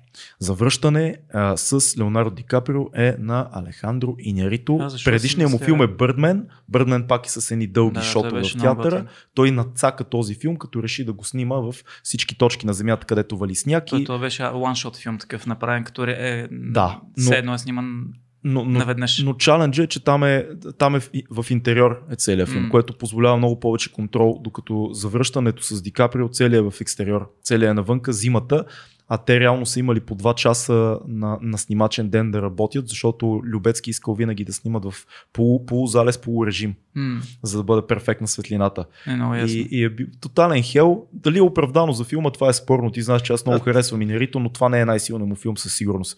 Както и да е Коларон, Children of Men, децата, децата на, на, на човека, децата на света, не знам как е точно на български, но брутален филм. Децата на хората, да. Децата, на хората. Децата на хората. Да.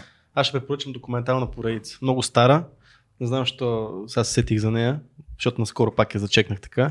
И поне си говорихме за религия, Ричард Долкинс нали, участва, има малко, малко участие в тази поредица. Аз съм сигурен, супер неизвестна е. Казва се Inside Nature's Giants. Okay. Така, какво се случва вътре? Правят дисекция на китове, крокодили, цялата идея да покажат как са еволюирали тия големи гиганти на света. Нали, Толкин все пак нали, най- един от Биолог. най-известните еволюционни биолози, mm. нали, които дока... опитват се да докажат mm. да, нали, еволюцията. И много интересно, защото виждаш неща, които и научаваш неща, които никога не си знал за, неща, за животните, които нали, нали, предполагаш, че знаеш нещо. И колко си приличат а, прямо китовете с хората и така, колко, как са еволюирали крокодилите толкова милиони години, които не са променили всъщност. Много интересна поредица. Между другото, препоръчваме много трудно за намиране Inside Nature Giants на Channel 4 на британската BBC. телевизия. Ми да, BBC, BBC звучи, 4. Звучи като филм, който може да гледаме заедно с uh, Сокиров.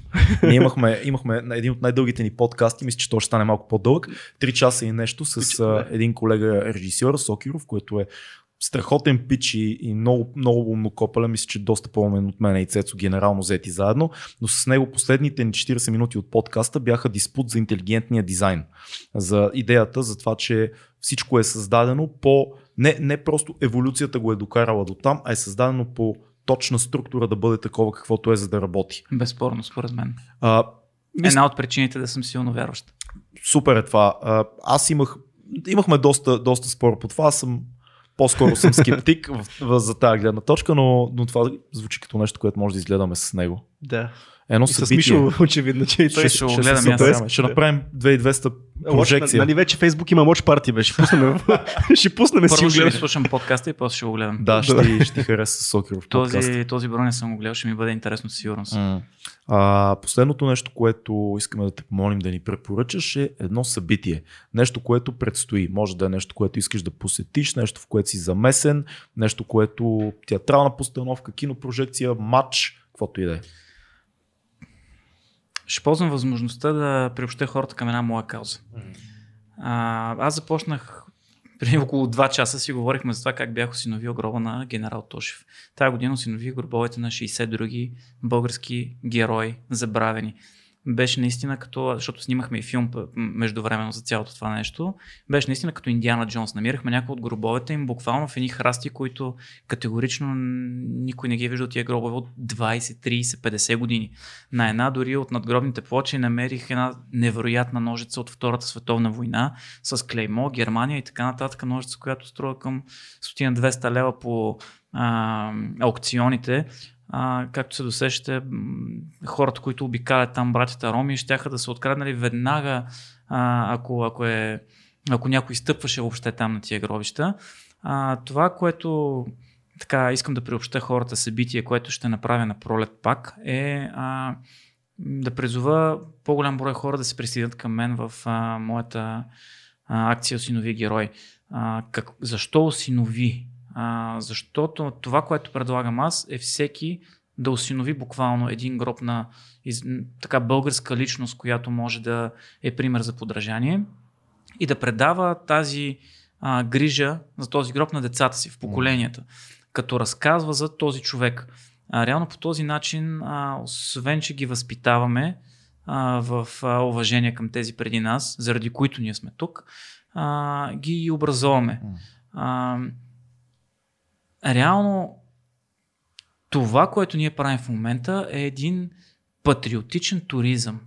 А, това, от което се възхищаваме и на което показваме благодарността си, са някакви а, архитектурни куриози, някакви хора са създали с а, изкуство, някакви страхотни паметници и така нататък и отдаме почет там. А гробовете на нашите герои стоят празни. А, а всеки знае, че свободата не се е градила върху паметници, а върху костите на тия герои. А, дори в момента има куриози, които аз в книгата си ще опиша. А, открива се паметник на една личност, на която се козирува, има хиляда човека, а, е, от всички телевизии снимат и се, отбе, и се отбелязва как ние го почитаме този човек, а в същото време аз и мои приятели чистим гроба му от централните софийски гробища, който е в безобразно състояние. А, така че това събитие, към което ще призова е веднага напролет, когато се стопли, а, може да следите на пиратите умират млади.com или фейсбук страницата ми Пиратите умират млади от Михаил Кунчев. Смятам, че това е нещо, в което всеки може да се припознае. Дори хора, които не се интересуват от история. Безспорно е, че тези преди нас, ние стоим на ръцете им, живеем върху костите им, а, храним се от храна, която е поникнала върху почва напоена с кръвта им, а, пием вода от реки, които са разнасяли труповете им ние сме им задължени. Имаме неизплатим дълг към тях, който е безспорен. Най-малкото, което можем да направим е да си ги припомним и да им отдадем една такава почет да, да почиват в мир достойно, а не в паметници. Не, не, нека техните кости, собствени кости, носят а, тяхното послание, не някакъв измислен паметник. Не знам дали съм достатъчно ясен или по-емоционален, но вярвам, че това е нещо, в което много хора могат да се припознаят. Мисля, че това е супер като инициатива и мисля, че е много добър финал на нашия разговор. Абонирайте се за канала ни, ако ви харесва. Ако не, не се абонирайте, бийте един лайк или не дейте, правете каквото искате, бъдете честни и щастливи. Чао!